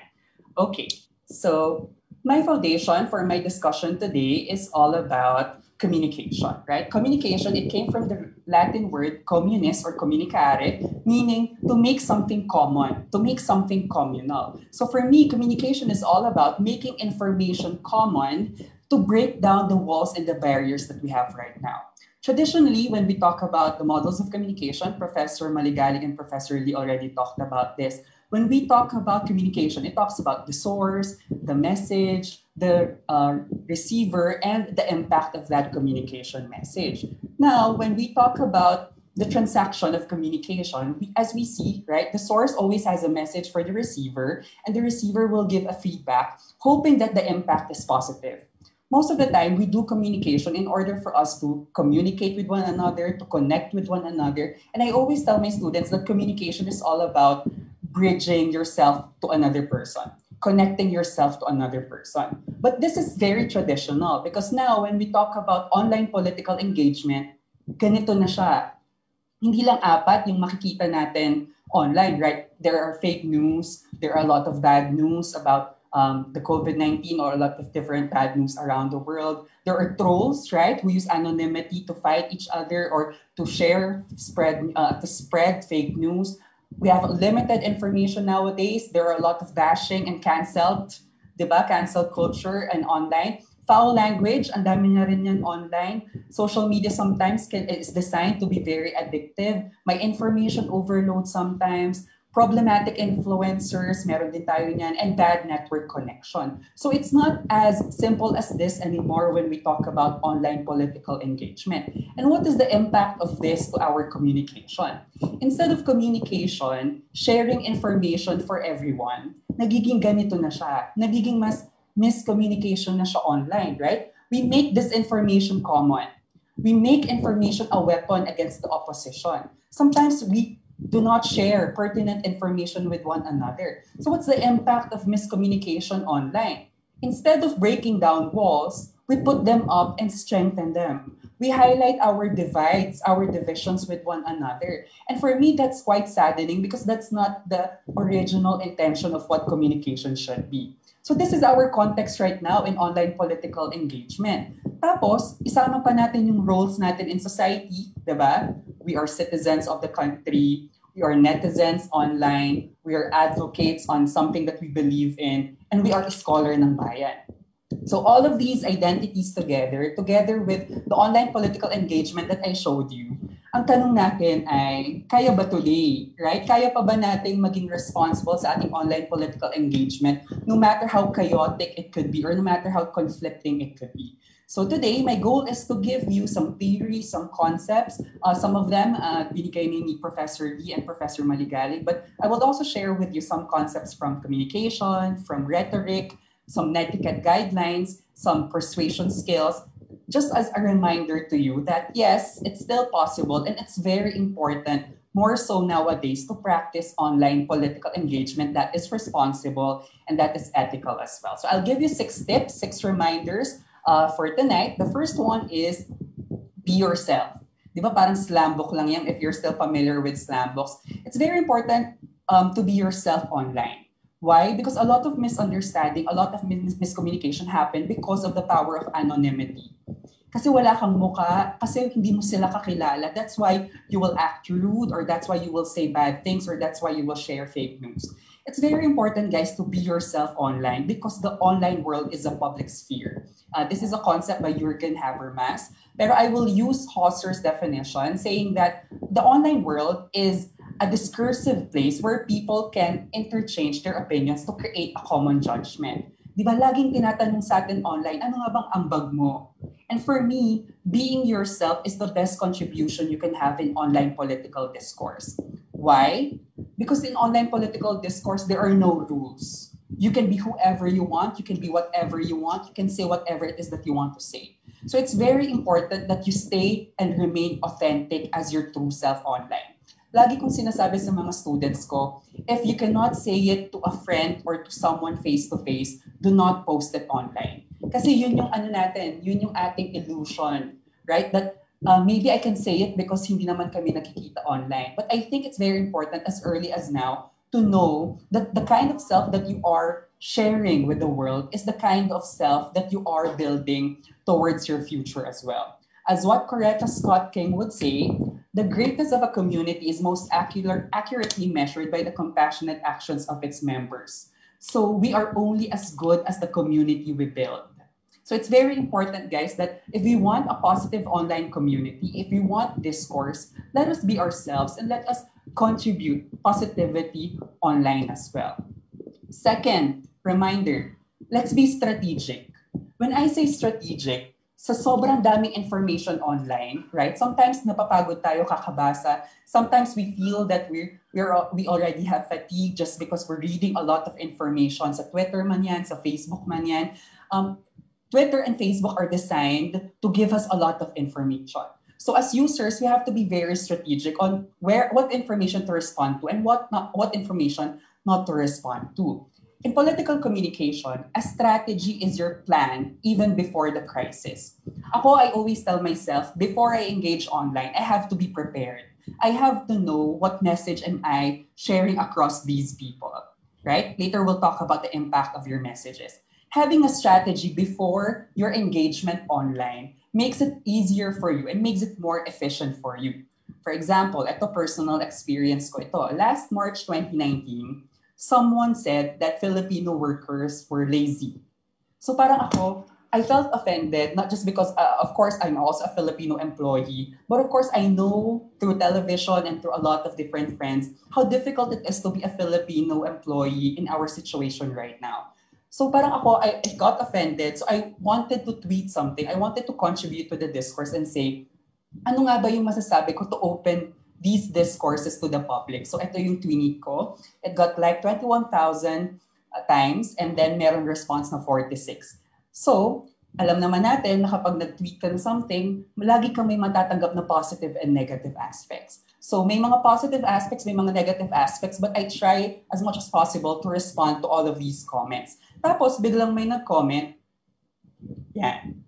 Diba? And this is not new. This is not unique. I think a lot of us have experienced this as well. So ang tanong ko, sabi nga ni Chris Aquino meme, kasi wala siyang name, wala siyang picture. Ang tanong ko, sasagot ka sa trolls because, sasagot pa ako sa trolls? Bakit? And that's a question that you always need to ask yourself. Right? First is, you have two things to always ask yourself before you do online political engagement. First is, what is your purpose? Ang purpose mo ba is to inform, to engage, to educate, to persuade, or to inform? If yes, then post that. If yes, then engage that. If your purpose is to fight, if your purpose is to be aggressive, please think twice about it.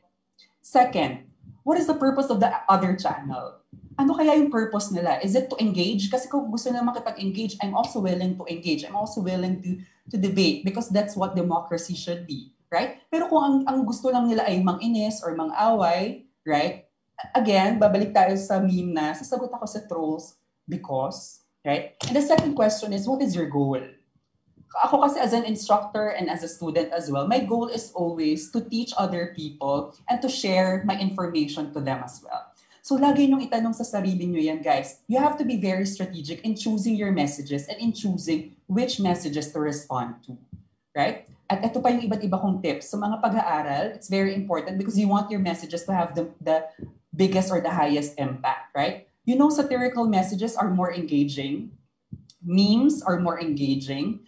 Pictures are more engaging. Videos are more engaging. So if you want to have more engagement and if you want to really have an impact on people, use all of these different tips as well. Emotional language is very important. Inclusive language, we'll talk about that later. And very important to also cite your sources and your links, diba? Sa UP paper man yan, or sa Twitter, or sa Facebook, cite your links so that your credibility could be high as well. Sabi nga ni Michael Porter, a Harvard Business School professor, the essence of strategy is choosing what not to do. And for me, that's very important in online political engagement. Choosing your battles is important in life and on social media. And if you choose to engage, plan, plan, plan. Okay? Third reminder, be mindful. Be mindful kanino, right? Sometimes when we always engage online, we feel, sabi nga ni Bobby Salazar, parang kasalanan ko, right? Sometimes when we go online, debate online, we feel that it's our burden to always debate. We feel that it's our fault. We feel that sometimes we take all of these emotions home with us. So it's very important because the idea of hyper-personal communication is there. We blur the lines now of offline and online communication. And by blurring the lines, it's very important because excessive internet use, there are a lot of studies about it. It can impact negatively on your psychological, emotional, and social um, aspects of your individual's well-being that can impact your self-esteem, your self-confidence, and your self-identity as well. So very important guys to ask these questions before you do online political engagement. Handa ka ba talaga? Are you mentally and emotionally ready to engage? That's very important. Will you be okay receiving hurtful words or messages because that is a big part of online political engagement? 10 years from now, will you be proud of whatever you said or whatever you contributed? At lagi kong tinatanong sa sarili ko before I post something, am I ready for all the consequences? Kasi that's very important aspect of online political engagement. Sabi nga ni Lucille Ball, very important ito, you have to love yourself first and you really have to love yourself to get anything done in the world. Very important ito sa ating offline and online self you have to choose yourself first to serve the nation better. Be ready before you do online political engagement. Fourth, be assertive, not aggressive. May pagkakaiba tong dalawang ito. In online political engagement, guys, believe it or not, people have their own set of political backgrounds already. Ang tawag nga natin sa social media ay political enclaves. Political enclaves because sometimes they have their political backgrounds already. They don't want to listen to what you have to share anymore. Tapos, magiging aggressive ka pa. So instead of opening their doors, they're going to close it in your face. So what's the difference between assertive and aggressive? And you have to use it in terms of language. Assertiveness, meaning you have to stand up for your own self, but it is founded on the idea of mutual respect. Nare-respeto nyo pa rin yung isa't isa in terms of assertiveness versus aggressiveness na it involves threats, it involves attacks, it involves inane language, and it involves it involves the idea of winning.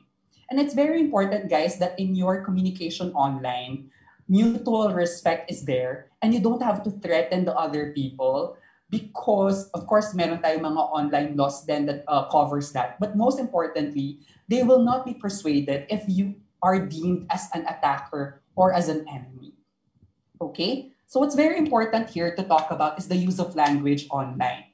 Language is your vessel of communication online. It's your identity. Kasi hindi ka naman nila kilala. Or kung kakilala ka man nila, your language speaks for yourself.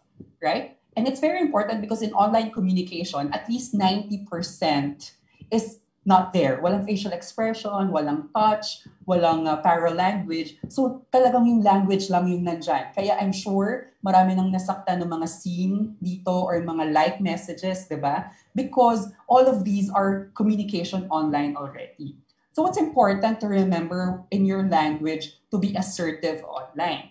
The first one is it has to be simple and clear, right? You have to engage and you have to uh, debate, you have to have a discourse that is easily understandable by a lot of people. Why? Meron tayong tinatawag na incidental exposure. Hindi nyo alam kung sino yung nakakabasa ng comment nyo, ng tweets nyo. And that's very important. Why? Because a lot of people who are new in terms of political communication, kapag nag-iisip sila, ano kaya ang tungkol sa vaccines? Ano kaya ang tungkol sa COVID-19? At kapag nakakakita sila ng mga messages that are easily understandable, they consume that. They choose that. So make sure that your online political engagement language is understandable to a lot of people. Second, it's inclusive, right? Huwag tayong I against them. Lagi tayong us, our problem. We are together right? It's very important, again, na ang, ang ambag natin sa online political discourse is reaching out to people. And that is when inclusive language matters. Lalo na ngayon sa Philippines, right, we're divided by a lot of different things, politics man yan, religion man yan, culture, uh, and different aspects. So it's very important that even our language is inclusive enough to know that we're all Filipinos and we believe that uh, serving the nation is the best way uh, to engage politically even in online discourses. And finally, you have to be appropriate and respectful. Right? Magiging proud ka ba 10 years from now sa mga pinopost mo? Right? Hindi mo alam kung kanina siya napupunta or until to what extent. Because whatever you post online, it will be there forever. Sabi nga ni Bobby, kahit na taga, taga-ibang university si Bobby, I am a corporate communications manager. I am required to have an extensive vocabulary, so I never use inane and poorly worded language like black sheep and old maid to describe the people I just met. So it's very important, guys, that our language speaks for ourselves. Sabi nga ni Michelle Obama, which I always remind myself with every time meron akong makaka makikitang fake news or meron akong makikitang trolls, it's easy to go low. It's easy to lead by fear. It's easy to be divisive. It's easy to make people feel afraid. So when they go low, we go high. So it's very important that the language that we use reflects who we are. And I, I do hope that you are proud of the language that you use, both in offline and online discourses. Fifth, be responsible. Why? Sabi ko nga kanina guys, whatever you post online, it will be there forever the online world, it's built with networks and the people you know, the people you knew, and the people you will know are already online. Di ba hindi natin alam that whenever we post or comment online, or sometimes on Twitter as well, yung mga nilalike natin, nakikita yan ng public. So it's very important that we also are responsible to everything that we share online. Your impact now, guys, is worldwide. Very important na alam natin yan. Na kahit nakukonti lang yung followers mo, you don't know that the opportunities and cost of that is tremendous. Why? In uh, communication, we have a theory, we have a two-step flow of communication by Lassersfeld, Berelson, and Godet. They said that more than the television or more than media, it is opinion leaders that matter in shaping public opinion. At kapareho natin siya, right? No matter na kahit na apat lang yung followers mo, 100, 1,000 man yan, I'm sure that there will be at least two to three people who will listen to you. And it's very important that you are aware of your impact, no matter how small and no matter how big is that impact that you have right now. So, whatever you post, words, opinions, pictures, information, they become public properties and that they can be seen by your future boyfriend or girlfriend, your future partners, your future employers, your future professors, and so on and so forth. So being responsible is very important in whatever you share to the world. Sabi nga ni Ruth Bader Ginsburg, who um, I think one of the idols in terms of communication that I have, if you fight for the things that you care about, make sure that it is in a way that will lead others to follow you. And you can only inspire action from people if you are responsible, if you are inclusive, if you know that your words have impact on other people. And finally, be truthful. Di ba? Parang ironic na sa mundo natin ngayon, I, I have to remind you pa to be truthful. But this is one of the most important aspects that you should remember. Why? Last year, there was, if you're familiar with The Shed at Daltwich, there was this journalist, Uba, Uba Butler, um, who created this fake restaurant uh, in the United Kingdom and then nag, nag-send siya ng mga reviews, nag-send siya ng mga pictures. It, it's not a true uh, restaurant, but it garnered the top uh, and the best rated restaurant in the United Kingdom. Di ba? Ngayon, very important na even these disinformation or even these attempts to persuade people using fake news or using something uh, social experiments such as this is impactful in the lives that we have right now. Why? Guys, I do hope that you still understand and remember that truth still matters in our generation right now. And sadly and ironically, we are in a world where truth should be guarded and protected. So it becomes our duty now as scholar ng bayan, as netizens, to battle fake news and to battle information because someone benefits from them. Right? So ngayon, kahit na maliit na fake news man yan, maliit na disinformation man yan, we have to be able to engage in truthful discussion. And how do we engage in truthful discussion? Ito, very old way to argue. Sa debating man yan. This, is, this came from Aristotle. According to Aristotle, in terms of argumentation, in terms of online political discourse, we have to ask three things. We have to provide logos, we have to provide pathos, and we have to provide ethos. So guys, it's very important in your online political engagement that you give research statistics and data right? And be very careful with the research statistics and data. Make sure they're also accurate. Next is you have to connect them with people. You have to engage these people emotionally. How do these different statistics engage you and affect you as citizens? And finally, assert your credibility and character as well. Importante yan. You cite your sources, you cite um, even the, the articles where it came from kasi ngayon it's a battle of truth So it's very important that you are ready to assert the truth that you believe in as well. But also, and more importantly, you have to be truthful in anything that you share. At meron ako ditong guided din siya ng Logos, Pathos, Ethos ni Aristotle na guides in fact-checking. Ngayon kasi, di ba, kahit mga fake news, it seems and it is worded as real. That's why it's easily to be shared.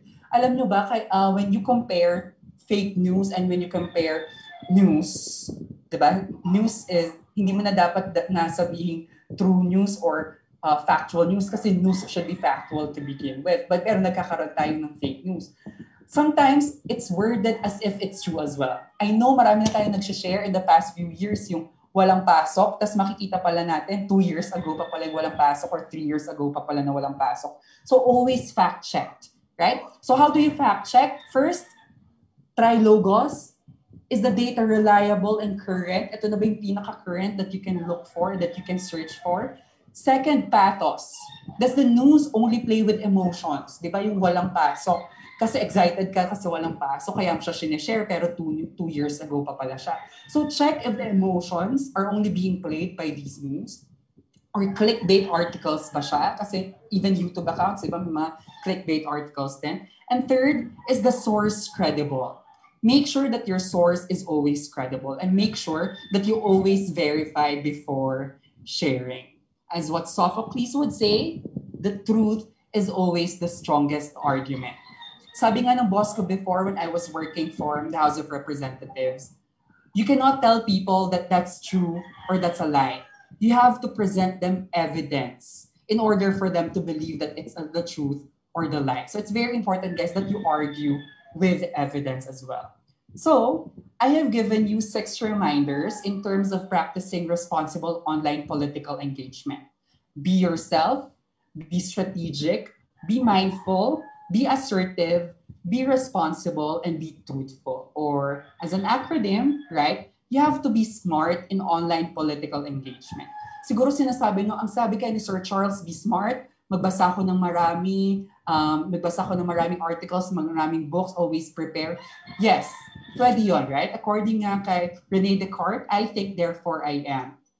Pero kung iisipin mo siya, sapat ba na lagi ka lang ready in terms of your cognitive aspects? Sapat ba na lagi ka lang ready to cite sources, to share information, to share your evidence? For me right now, in online political engagement, ang dami na nating thinkers online, di ba? Ang dami na nating I think, therefore I am. Ang dami na nating words and speakers online. But for me, the most important aspect of responsible online political engagement is listening. I listen, therefore I am. I think right now that the online world needs a lot of listeners.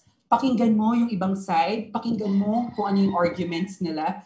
Be open-minded to what they're about to share, right? Because in listening, you will learn something new from the other people that you can use in your own discussion, in your own discourses. So for me, thinking is important, being specific, being uh, strategic, being mindful, being assertive, being responsible, and being uh, truthful. These are very important aspects. But the most important thing that we always often forget, that we often forget in online political discourse is I listen, therefore I am. So that's how I'm going to end my discussion. And I thank you all for listening. I do hope I contributed something to your strategies before you do your next online political engagement. Thank you, everyone. Thank you, Professor Ladia, for your talk, Kaya Today, Practicing Responsible Online Political Engagement in Challenging Times. Amidst the chaotic field that is the online world, we can make use of these different tips that you mentioned, which are be yourself, be strategic, be mindful, be assertive, not aggressive, be responsible, and be truthful. In short, be yourself and be smart in engaging politically. It's true that in this age of information, information disorder is a real thing right now. Trolls are paid to spread disinformation, and algorithms are paid to, are coded to spread misinformation. Which is why, as advocates of the opposition and as a scholar ng bayan, we should learn what certain actions to take, what unities to build, and what battles to participate in. So, if the question for responsibly engaging politically is kaya ba today, it should be a definite yes. Again, thank you. We are now accommodating questions for our resource speakers today. For participants in the Zoom platform, you may utilize the Q&A feature. For those watching from our FB Live, you may drop your questions in the comment section below or on the side. Depends on whether you're using full screen or not. So we have a question, and I think it's uh, it's already been answered, but I'll just say it um, for the other speakers as well. Meron po ba tayong ginagamit o sinusunod na model ng communication na iminungkahi ng mga Filipino as scholars at hindi galing sa kanluran? I think Professor Maligali could go first since you already answered this. okay. Uh, actually, ano, um, y- yung communication background ko is very specific. Uh, ano kami? Uh, communication pangkaunlaran. So, uh, maaring yung theories ay hindi masyadong general na applicable siya sa lahat. Mostly, ano, uh, we're into uh, the socio-economic side of communication. So, uh, nagbigay naman ako ng starting points doon sa post. Pero baka po sila, ma'am at sir, malamang meron po kayo. So, Professor Lee, meron po ba kayong maidadagdag sa question na to? Um, there are a number of practitioners, um, at least sa English department, that do focus on um, communication systems in the Philippines. Um, for instance, uh, uh, Dr. Eileen Salonga or um, Dr. Rwani Tupas. Um, those are like two contemporary names I can uh, recommend right now. Um, pero I would also have a caveat na I am from the English department and therefore, ang tinuturo namin, um, at least in, especially in uh, GE courses, is the basics first before we go into more, yun nga, into topics like these. Parang I feel like it's always important also to to have a firm foundation. Um, and whether we want to, whether it's a question of nationalism or whether it's a question of, you know, uh, yung sariling atin. Um, we also have to remember that what we have is influenced by things that are outside of the Philippines, and therefore it becomes uh, an exchange rather than uh, setting boundaries. Thank you po, Professor Lee. How about Professor Ladia po? If I remember correctly, we have uh, a model by Professor Alejandro Casambre. He's one of the founding um, faculty members of the UPDS-CTA. At yung model niya, uh, ay, wala akong picture, pero yung model niya, it has thinking as well. It has language acquisition, language development, and language reception. Um, so that's something that's very interesting kasi how do you uh, apply this in our situation, lalo na sa Philippines. If, uh, meron din tayo from Professor Melanie Liano, but it's a concept. It's a concept of pahiwatig. Di ba sa Philippine, meron tayong idea ng feedback, di ba? Kapag nagsalita ka, tapos uh, kapag may sinabi ako, tapos nagsalita ka, may feedback tayo. But there's a concept of pahiwatig, di ba? Hindi ko pa sinasabi, pinaprepare na kita. For example, um, kunyari, tatanungin ako ng isang tao, gwapo ba or maganda ba siya? Uh, yung facial expression ko pa lang, meron na agad siyang non-verbal na either it's a yes or a no. But then I'm not going to say it. There is a feed forward or may pahiwatig na agad yung communication messages. So that's that's quite a challenge as well for a lot of communication practitioners and that's something maybe that we should all include in our speech communication classes on the um, uh, pag-aralan or uh, research pa itong mga interesting and unique communication aspects in the Filipino communication culture. Thank you po. Um, uh, I think uh, okay. Thank, thank you po for the answers. Um, um, before we uh, we're gonna move on po muna with our student reactor, and then we're go we're going back to with the questions. I think there's been there's been a kind of a technical uh, ano po ba? Ah, no, no naman po pala. Sorry. Sorry for that. Sinasat na sa akin. Sorry po for that. Again, I'm, I'm gonna move on with the next question.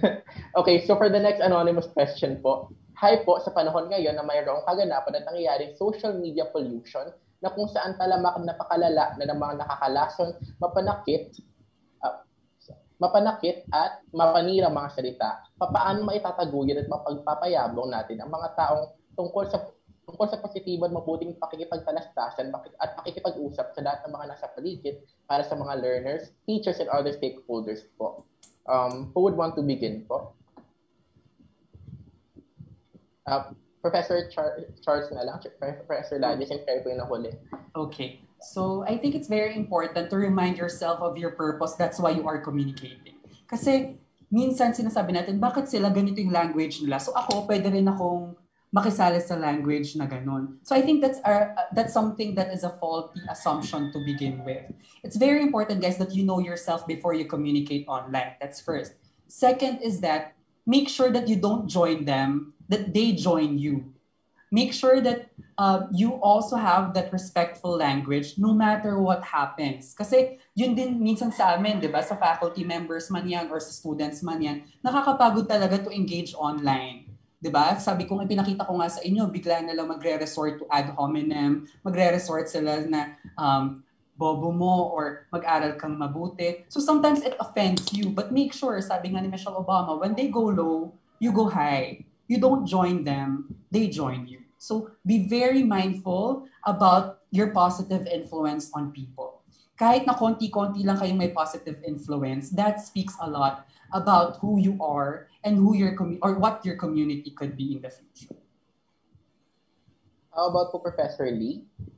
Um, I probably, I mean, those are really good uh, tips from from Professor Lagi, and I agree uh, with it. Ang siguro dadagdag ko na lang um, is also know that you have your own limits. You can't answer everyone, and you can't fight with everyone, and nobody expects you to do that. Um, so know also when to stop and know also, kumbaga, um, yun nga, parang as, as Professor Ladia, I think, mentioned, yun nga, you have to take care of yourself first. Um, you have to know your own boundaries. Uh, kaya nga, di ba nga, there's something called doom scrolling where you you end up just going online and you never realize that you you've been there for how many hours just be, just consuming and reacting to people. And I think that's something you have to be conscious of. Go offline. Um, go on vacation from the internet if you can. Take care of your own mind. Uh, kasi nga, if you if you find yourself exhausted, that's when you start making mistakes as well. And that's when you start reacting angrily or that's when you start engaging yun nga, na pababa imbis na pataas. So that's something to think about as well. Thank you po for that. How about po Professor Maligalig? Okay, uh, siguro yung sinasabi ni uh, Prof. Lee na parang limit ano, uh, as part of the academy, ang role talaga natin is to to to educate them, to educate the public when whenever we can. Ang um, lang is we listen dun sa need kasi there are two there are actually two issues here eh. One is ano talaga yung need na kailangan at ano yung nararamdaman lang So, uh, part nga ng communication, nabanggit na, an important part of it is listening. So, baka mamaya we're listening to respond rather than listening to feel a need.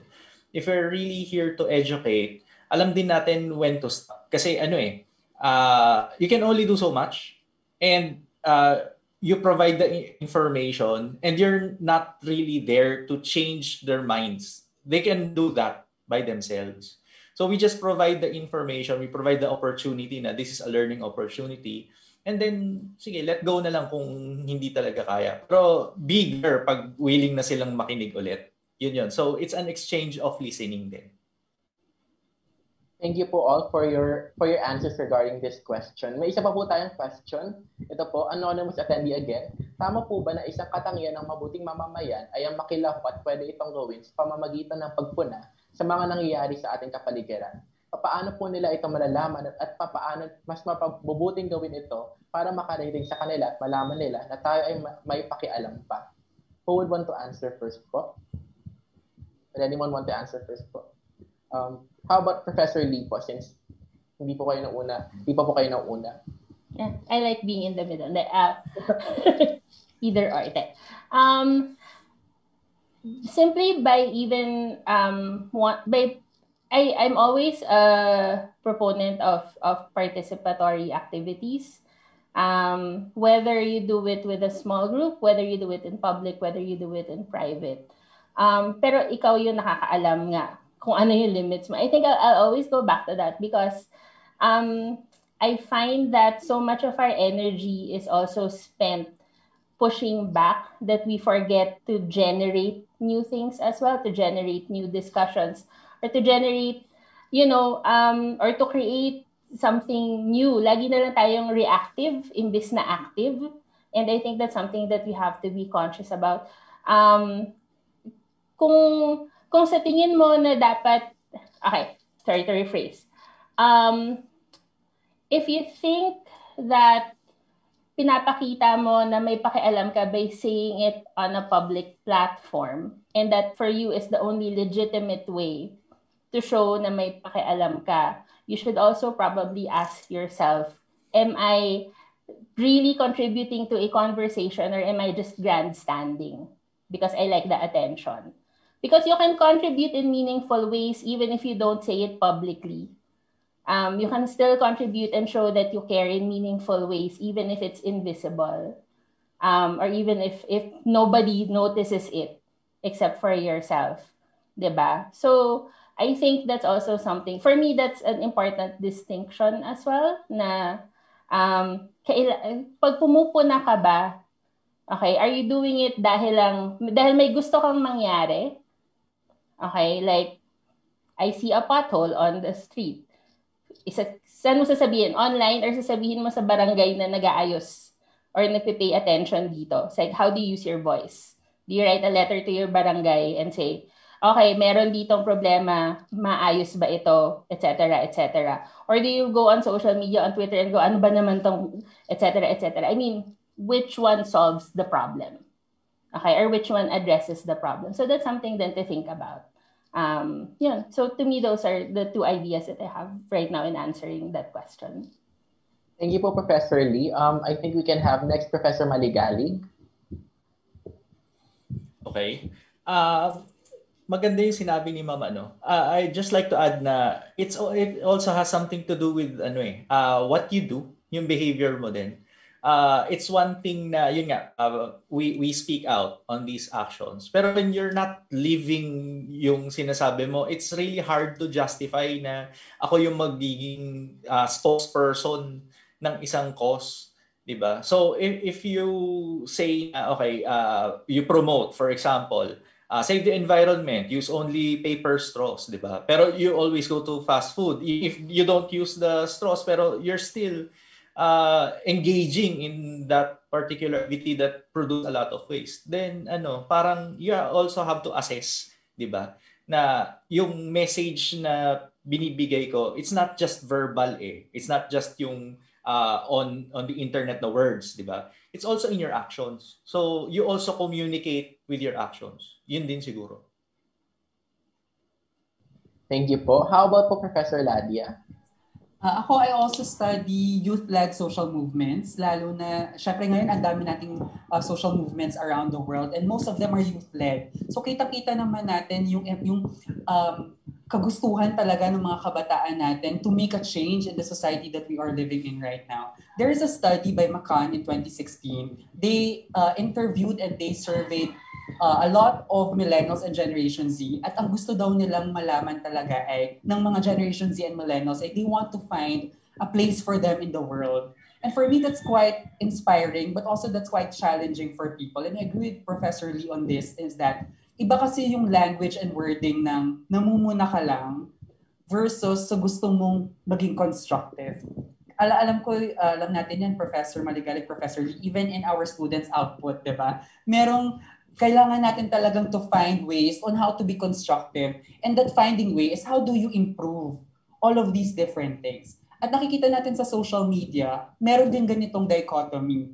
There are things, may canceled culture nga tayo, di ba? Pero I do hope we realize that social media can also be used as a constructive space, as a deliberative space of a community ba? Dito natin tinetrend lahat ng mga bagay na dapat nating pag-usapan. And a lot of social movements around the world use social media to mobilize people into action. So kita-kita natin na social media is both a good space and a bad space depending on who you are as a social media user. So for me, uh, yun nga, yung branding natin na construct, construct, construct, positive, positive, positive, instead of focusing on the negative and focusing on just criticism. So very important na malinaw sa atin before we engage that we have a strategy of constructing each other's political engagement. Thank you po, Professor Ladia. For our next question po, ito po, sa online setup natin, mayroong mga estudyante na limited talagang resources. Paano po ba natin maiaabot ang ating mensahe sa kanila o paano tayo magko-communicate kung ganoon? Is there someone who would want to answer first po? Yung Professor Maligalig na lang po. Daya. Okay, sige. Uh, I can answer for the technical, no. Uh, in in previous webinars as well, I uh, advocating for this, you know. And it's a very uh, forgive the reference kung hindi niyo alam. It's a very MacGyverish response to what we're having right now. si Ma'am Lynn natawa, so okay. Nagkakaintindihan kami. Uh, uh, what I'm uh, uh, after really is the establishment of community-based academic works really looking for sino ba yung magkakatabi na mga estudyante natin or students in general. Doesn't have to be just UP eh. Uh, sino yung mga professionals there, sino yung mga teachers there, and you, they collaborate. Kasi mahirap yung ganun eh. For example, uh, magkalapit kami ng bahay, if we practice social uh, distancing protocols naman, ako na yung magda-download ng materials para do sa kapitbahay ko na wala siyang access, di ba? Or maybe think of it this way if ano, if I had a group mate in a group project, tapos may consultation kami with our professor, tapos wala siyang pang Zoom, okay? Pero meron siyang ano, meron siyang load pantawag. Why not just have them uh, call naka speakerphone into the Zoom call? It's not an elegant system by any means, pero at least it's functioning. So really, it it it's based on yung parang fire brigade, yung bucket brigade na idea na if you have something, you pour it on. Tapos ituloy natin. You don't have to really ano, if you don't have access to materials, you can interview the lawyer next door. Kung meron kayong kailangan about law or you know somebody who's a doctor, they you refer that to a classmate needs an interview with the doctor. So mas networks talaga is the human side of uh, using educational technology that really hasn't been ano, uh, showcased yet. And I would like to see that the same. Thank you po. How about Professor Lee po?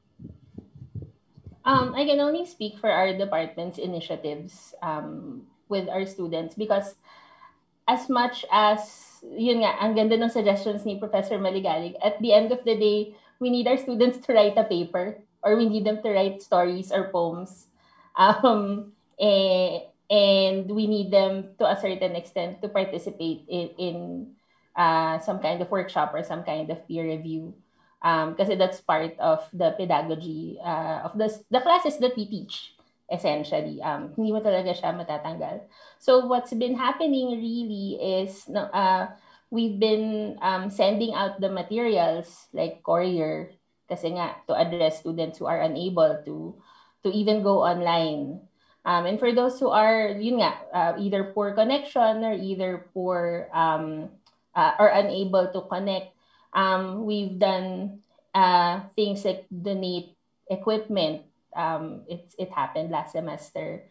Um, we've tried as much as possible uh, to minimize or to completely eradicate any kind of purchase for the student. Kasi syempre, di ba, hindi, hindi nga nila kayang uh, smartphone na nga lang yung meron sila kunyari. Um, hingan mo pa ng other things. Like, that's pretty pointless. Um, and as much as possible is to adjust to the student's needs. So talagang ultimately, ano yung bare bones na kayang gawin within the limitations of the setup, of the remote learning setup we all find ourselves in. And then, hopefully, once we're able to, to either access the campus or to access face-to-face classrooms, is to help these students, yun nga, uh, get up to speed with if they missed anything. Yun nga, so talagang support system yung kailangan uh, for students who are unable or who are only able to do um, a certain amount of the work because nga of limitations beyond their control. So yeah, so I think it also has to do with the teacher understanding, uh, as mentioned earlier, uh, the teacher understanding the circumstances na you can't force students to do something they literally have no control over. Yun. Thank you po, Professor Lee. How about Professor Ladia po? Okay. Um, I agree with what Professor Lee and Professor Maligalig said. Uh, ang dami na nilang insights din dito and I learned from the two of them then. Lalo na kasi kami speech communication and one of the course that, that we are teaching is speech 30. So shout out sa mga magiging students namin next semester. Pero the challenge is, how are we going to teach public speaking online?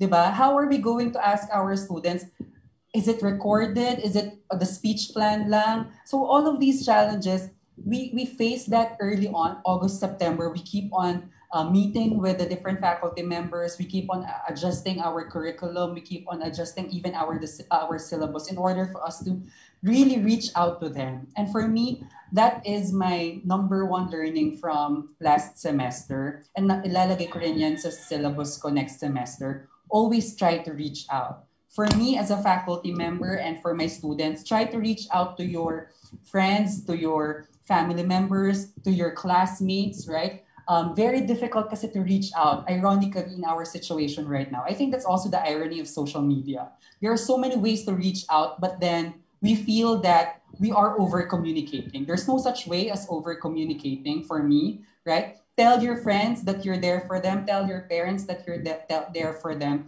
because reaching out matters more so in a very mental health challenge um, situation that we are in right now. So for me, lalagay, nilalagay ko siya lagi, always try to reach out to your, hindi namin alam, sabi nga ni Professor Lee, we're not telepathic, di ba? Hindi namin alam yung pinapagdaanan nyo. And the same way na hindi rin naman alam ng mga students yung pinapagdaanan ng mga faculty members. So always understand both ways, always listen both ways, um, very important na yung last semester for me is the most emotional the most tiring semester. Ay, hindi pa naman po ako masyadong matagal sa UP, but that's the reality of online learning. You extend everything to your uh, students. So I do hope that the students can also be a bit open to their challenges para din um, may mutual understanding, sabi nga ni Professor Maligari kanina. So very important yung mga ganong, um, kahit na yung hindi lahat sila nakaka-attend sa synchronous classes mo, you understand them. Hindi sila lahat nakakapag-video call, you understand them. Because that's the reality of remote learning. To begin with, you're not equal already. So as a faculty member, you should at least try to make the playing field equal. And that's through understanding.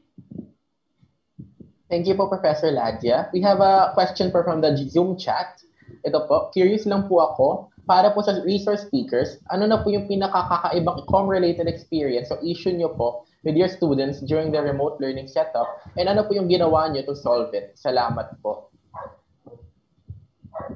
So, may naisip na po ba kayo? Meron ako. Uh, ayan. Sige po, let's go, Professor Lee. Um, okay, so it's very specific to, to my um, research area. So I teach um, writing for children, so which is a class in, in the creative writing uh, track sa English department. So one of the things that we do in face-to-face classes when when we did well, back in the day nung ano in the before times um, was we would do what's called, uh, I'm sure Professor Magaling might be familiar with this. Um, you drop everything and read. So I bring a bunch of children's books to class, and then I give them about 15 to 20 minutes to just read the books, and we go through them, and then we talk about what we like, and, and that's what launches essentially the discussion for the day. Obviously, you can't do that in this kind of setup. That's impossible. So, oh my gosh. So, ang ginawa ko was, I ended up having to record myself reading the books. So, parang I felt like a kindergarten teacher for a while because I had to read them all out loud. And I had to record myself doing it. And then I had to send that to my students so that they had access to the books because I'm not going to ask them to buy the books either. That That's just impossible. Um, so I had to do that. And that was one of the the strangest ways I had to address that that way of learning last semester. Um, na bigla na lang naging YouTuber ako without wanting to be and without, alam mo yun, like I had no intention. I like watching YouTube. I never wanted to be one, a YouTuber. And suddenly here I am reading all of these books complete with voices, complete with actions because my students had no way to access the books. So yeah, so that was to answer that that question. That was what I did. Thank you Professor. Ang effort po nun. How, uh, how about Professor Ladia?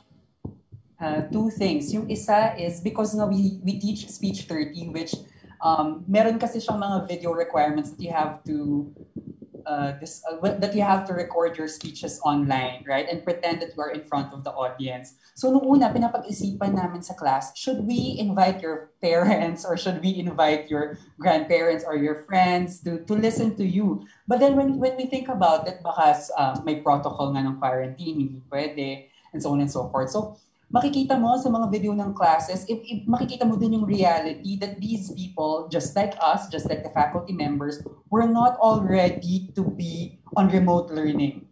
Right? So sila, wala rin silang, yung iba, wala silang sariling kwarto, wala silang sariling um, computer. So that's the reality of remote learning that we keep on talking about in terms of communications then. So you understand them, kung ano yung kaya nilang ibigay at certain situations, dapat tanggapin natin siya as faculty members then. And we should not ask for more because uh, I'm sure these students are giving all that they could give. Tapos second, I think the experience lahat to ng faculty members, yung mga 12 mid, kasi nga lagi kong sinasabi, di ba, na communicate as much as possible, try to reach out. Pero may mga lumalabas minsan na 12 midnight na nag-email or 1 a.m. humihingi ng advice on something, right?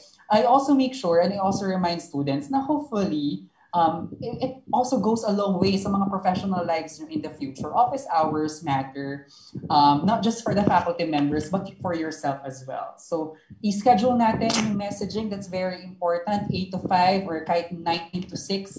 I know a lot of faculty members are extending their office hours as well just to reach out and just to communicate. Pero wag naman sana yung mga madaling araw na Iba kasi sinasabi ng mga students, um, kasi sir, alam namin that you're sleeping already, gigising na lang kayo kinabukasan. But sometimes, right, it notifies us. So sometimes we cannot avoid that. So para lang safe for everyone, tamang sabi ni Professor Maligalig, we can actually schedule these emails as well. So it works for you students and for us faculty members too. Thank you po, Professor Ladia. Last po, Professor Maligalig. Okay, ang pressure, ang ganda ng mga sinabi nila. Uh, parang nung, nung ano nung grading ano grading period uh, nung December I was actually at the hospital uh, accompanying ano uh, someone on a medical issue So, uh, syempre, you, you check, di ba? Tapos biglang kailangan mo pumunta ng hospital. So, you're not really in that frame of mind na willing ba akong makipag-communicate sa estudyante. And disclaimer sa mga magiging estudyante ko na ano, grade conscious ha, hindi ko gusto yan. uh, baka hindi na maulit to next sem. So, uh, shout out sa mga grade conscious dyan.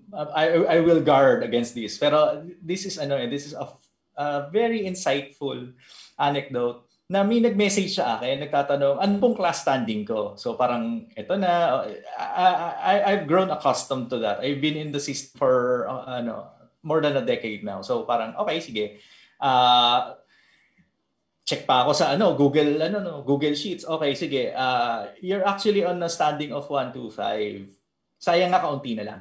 Tapos parang I, I was I was thinking, okay na dapat 'yan. Masaya ka na sa 1 to 5 uh, hindi pa siya masaya sa 125. So ano daw pwede niyang gawin? Na meron ba siya pwedeng gawin na bonus points yan. And I was thinking, okay, sige, it's just a couple of points. Maybe, ano, uh, this is a one-time offer. So, sige.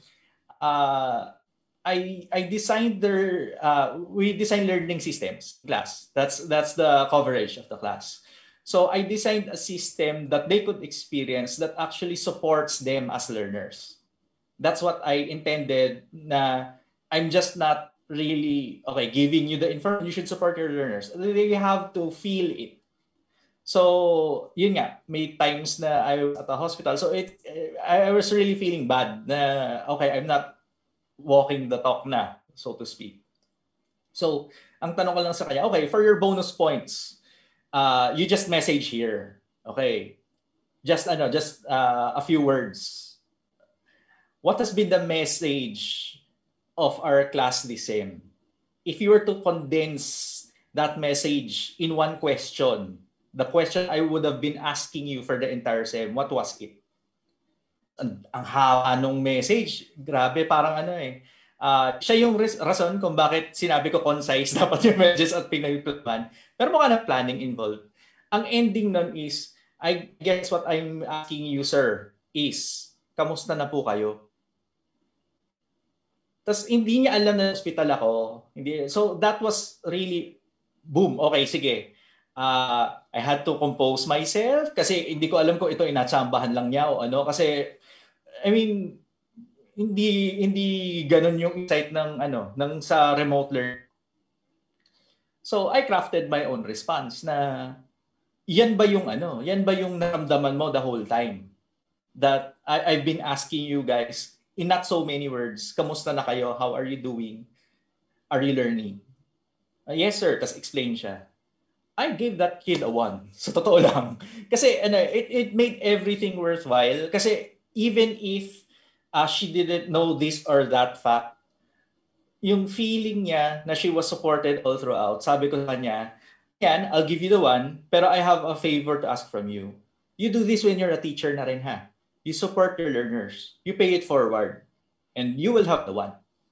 Tapos sana, kasi freshman pa siya eh. So sana pag graduate niya, yun na yun. so yun lang. Medyo weird and ano, pero talagang, oh, mga grade conscious ah, no, not anymore. One time deal. Ang ganda pong story. For our last Q&A po, which is not a question daw po, pero they would like to express their gratitude for the speakers po and the organizers of this webinar. Siksik daw po sa kaalaman and impactful knowledge. And I would agree po, dami ko pong natutunan about communication skills and ano mga boundaries and na nalaman ko din po ano mga effort talagang binibigay ng professors during this remote learning setup. So that ends our remote uh, our our Q&A po. And and we're gonna proceed po with our student reactor. So last week, our student reactor was live from Italy. She is Miss Julia Clarice De Leon from the Management and Economics cluster. Today, we have a student from the Science and Technology cluster. He is taking up BS Food Technology from the College of Home Economics. Let's give it up for Mr. John Ray Janicio.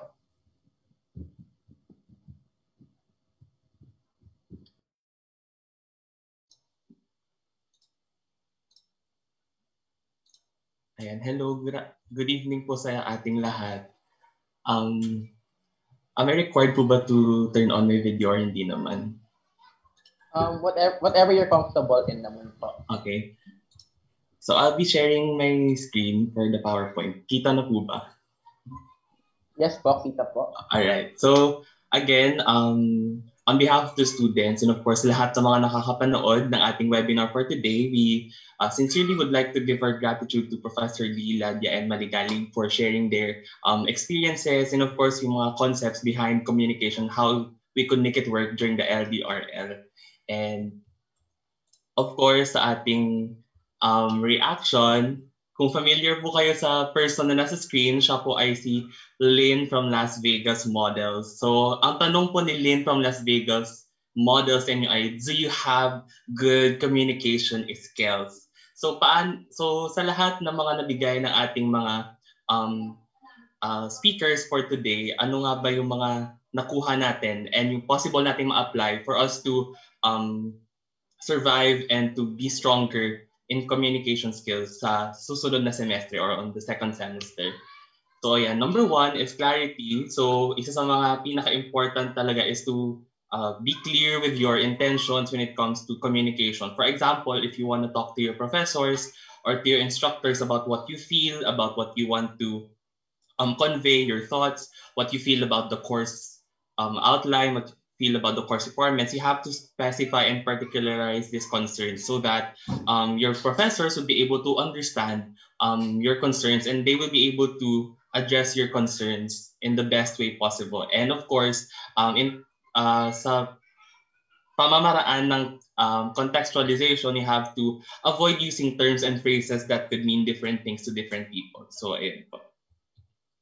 And then second, completeness. So kailangan talaga na very complete yung ating mga um, yung ating mga details na pino-provide both on the students and our professors and na dapat uh, lahat ng mga details natin ay addressed completely and accordingly. And kapag magko-compose kayo na message, uh, it should be concise and dapat clear yung outline kung ano nga ba yung delivery natin, kung ano yung purpose ng um, message natin. And of course, kailangan natin gumamit ng accurate and usable text uh, where information can be quickly found and understood.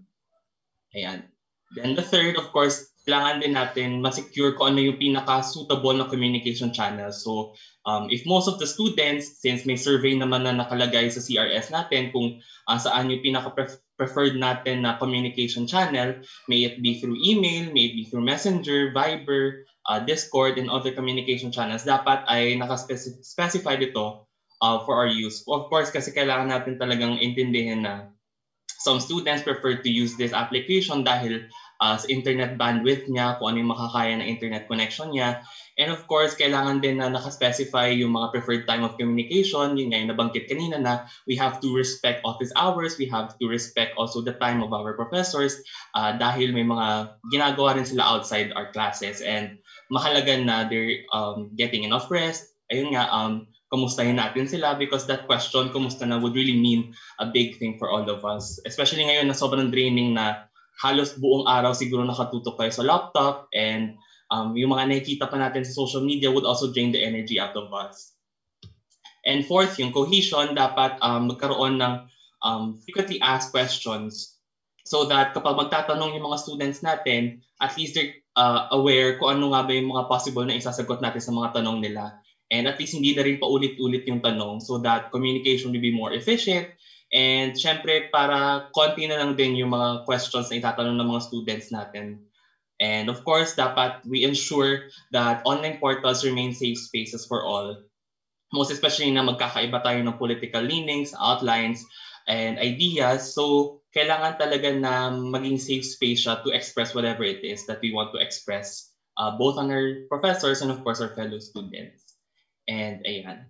So, also, uh, hindi naman magiging applicable yung ganitong mga concepts kapag hindi naman maayos yung sistema ng edukasyon natin sa panahon ng pandemya. So this is a, a short uh, primer as to what is happening during the pandemic in terms of our education sector, which is adapted from the Rise for Education UP Diliman. So, unang-una yung lack of resources, nabanggit kanina yung kakulangan sa accessibility. So, yung ating gobyerno ay nagkulang in terms of our gadgets, in terms of other uh, important things that we must uh, have during remote learning. Kasama na dyan yung internet connection, yung gadgets for instructors, And of course, um, sa panahon na in-implement yung online remote learning ay nagkulang tayo sa oras in terms of the transition period kasi lahat tayo na lahat tayo nabigla, lahat tayo minadali, and lahat tayo um, nauga basically sa mga uh, naging implementation ng ating gobyerno. And of course, um, there was a lack of measures and policies, policies that ensured that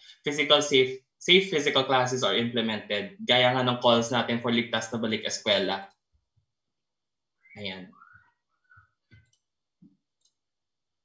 Next po, we have inaccessibility, inaccessibility of education. So sa panahon ngayon, accessibility nga talaga yung isa sa mga primaryang issue natin in this pandemic. And ang um, kasama na dyan, hindi lamang ito sa UP, pero sa buong um, education community, academic community natin sa Pilipinas ay yung pagkakaroon ng mga unreasonable school fees, mataas na high enrollment fees, lab fees, and library fees when health restrictions limit them from maximizing these resources. Nakikita natin sa social media yung ilang mga student councils, ibang mga estudyante, other stakeholders that see, that provide that statement of account na binibigay sa kanila during enrollment. Since online naman yung um, application nila, nakikita nila real-time yung mga um, resibo. So nakalagay dun yung mga lab fees, enrollment fees, library fees, kahit na hindi naman sila very utilized during the pandemic, most especially yung nagkaroon ng lockdown dito sa Pilipinas. And then, um, yung mga small private schools ay nagka, nag-closure and uh, it limited the learning opportunities of the students. And of course, um, kasama na rin sa accessibility problems ay yung pagkakaroon ng budget cuts and vouchers and subsidies uh, na kung saan yung mga estudyante natin ay nahirapan in shouldering these expenses for us to survive the first semester na naka-online remote learning tayong lahat. And then next, yung online class struggles natin. So uh, some of us fail to effectively absorb information, most especially na tayo, we're very self-reliant at this time na sarili natin yung katuwang natin. And sometimes yung iilan sa atin, yung mga tahanan nila ay hindi conducive for learning. So, nahihirapan talaga tayong mag-communicate or ma-absorb yung communication kapag tayo mismo na nasa loob ng ating tahanan ay hindi naman gaanong na-absorb yung mga learnings natin dahil nga hindi gaanong maayos yung kalagayan ng ating mga tahanan. And kasama na rin dito yung nangyari recently nung November at December nung um, naging biktima tayong lahat ng natural disasters, yung mga sunod-sunod na nagdaang bagyo na kung saan ay nagkaroon ng power outage, yung mga signals, at saka yung mga internet connection ng mga iilang tao sa Luzon at partly sa Visayas ay naputol dahil nga napinsala ng bagyo. So, it really affects kung paano nakakapag-participate at nakakatuto yung ating mga kapwa estudyante. And then next, So yung DepEd at CHED ay may malaking role sa kung paano na nangyayari yung ating remote learning. So um, nakikita natin also on social media na may mga parents and also yung mga students themselves post yung mga errors sa mga modules. For example, yung pagkakaroon ng misrepresentation sa mga ITAS at lalong-lalo na rin yung pag-portray kay Angel Locsin doon sa isang part ng module na kung saan ay na body shame siya. So napaka napaka-importante nito dahil um, lahat tayo ay very much reliant on modules. Yung mga kabataan ay very much reliant sa modules na kinukuha nila from the respective schools. So mahalaga na yung mga itinuturo, yung mga nilalagay sana sa mga modules natin ay nagkakaroon ng um, accurate and correct information. And of course, um, the government agencies na na-mention failed to address students' concerns and demands that exacerbate the poor grounds of education in the pandemic. So um, nag, nagkaroon tayo ng panawagan nationwide for an academic break. Pero iilan lang sa mga papantasan sa ating bansa ang nag-implement ng academic break at kasama rin naman dito yung UP. Uh, kaya malaking pasasalamat din sa buong administrasyon ng UP for heeding the calls and the demands of the students for that academic break kasi sobrang halaga nito not only for the students but also for the faculty na makapagpahinga, na makahinga kahit papaano dahil uh, lahat tayo ay affected sa nangyaring online learning and lahat tayo ay may mga sariling struggles na kailangan nating i-attend to. Ayan, so yung five-point demands natin ay nananatili pa rin, unang-una, inclusive learning, uh, na, kahit na nasa tahanan tayong lahat, na iba't iba man yung ating socio-economic status, na maging inclusive pa rin, na kasama pa rin natin yung mga estudyante, mga guro, na makapag um, takda o magkaroon ng isang inclusive learning environment for all. Pangalawa, yung accessible education na uh, yung education natin ay maaabot at matatamasa ng bawat individual dahil again, education is a right. And then second, um, democratic rights and welfare. Uh, pangat, pang-apat, assistance to personnel at schools. And of course, panglima, the safe reopening of schools or ang ating campaign for ligtas na balik eskwela. So sabi nga ng SB 19, ligtas na balik eskwela now, now. So sa lahat po ng mga naririto, kailangan nating mas palakasin pa ang kampanya para sa ligtas na balik eskwela dahil um, nakasalalay din yung maayos sa komunikasyon kung nasisigurado natin ng ating sistema ng edukasyon ay natatamasa ng lahat. At syempre, kapag naayos din yung sarili nating um, education system, mas nabibigyan natin ng um, puwang yung mga tao na matuto, yung mga tao na mas mag-aral pa, uh, dahil ang edukasyon naman ay karapatan at ang edukasyon na ito ay dapat um, naka nakasalalay sa ating mga guro, sa ating mga pamunuan, sa administrasyon, at syempre, uh, tayo mismo mga estudyante, ibabalik natin yung mga nakuha natin sa edukasyon na ito upang paglingkuran ang sambayanan. So, ayun, maraming maraming salamat po ulit sa ating mga speakers sa pagbibigay nyo ng um, very, very comprehensive and very, very critical na point of view and perspective in terms of communication during the long distance learning. So maraming maraming salamat po ulit. Thank you, Mr. Junicio, for sharing your best practices regarding our topic for today, communication skills. Clarity, completeness, secure communication channels, cohesion are indeed important, especially during the remote learning setup. Pero kagaya ng sinabi mo, all our efforts are still not enough, hindi dahil kulang tayo kundi dahil sa pagkukulang ng gobyerno na nabigyang halaga ang sektor ng edukasyon. As we experience remote learning together, may, we also be united in holding this government accountable for their negligence in handling this pandemic. Again, thank you, Mr. John Ray Junicio. To recognize our speakers for today, the UP Diliman OVCSA awards these certificates of appreciation to Professor John Paul Maligalig, Professor Gabriela Lee, Professor Charles Aries Ladia, and Mr. John Ray for being part of our panel, panel speakers today for the Pero bakit parang galit ka? Pero bakit parang kasalanan ko? Communication Skills Installment of the Surviving LDRL Long Distance or Remote Learning series given on this day, February 15, 2021. Signed by Vice Chancellor for Student Affairs of UP Diliman, Louis Jashel Arsenido. Thank you again, Professor Maligalig, Professor Lee, Professor Ladia, and Mr. Junicio. Let's give them a round of applause. Maraming salamat din po sa ating mga participants. We hope that you learned a lot on how to communicate better with others. Pakisagutan na lang po ang ating evaluation form ngayong araw at bit.ly slash SLDRL Web3eval. It's flashed on your screen right now. Again, it's bit.ly slash capital S L R S L D R L W small e b 3, capital E, small v a l, SL, SLDRL Web 3 eval. We invite you to join us in our fourth and last webinar this February, February 22, Monday, entitled Akala mo lang wala, pero meron, meron, meron! Information and Digital Literacy with Professor Ina Therese Santos from the School of Library and Information Studies Professor Elenita Cre from College of Education, and Ms. Bea Camille Cortez, our student reactor from the College of Fine Arts. The Surviving Long Distance or Remote Learning webinar series is presented by the Office of the Vice Chancellor for Student Affairs in partnership with Diliman Learning Resource Center, Office of Counseling and Guidance, Office of Student Projects and Activities, Office for the Advancement of Teaching, and in cooperation with Interactive Learning Center Diliman. This was your host, Einer Abad, saying once again, happy post-Valentine sa mga may jowa and happy February 15th naman sa mga wala. Good evening to us all.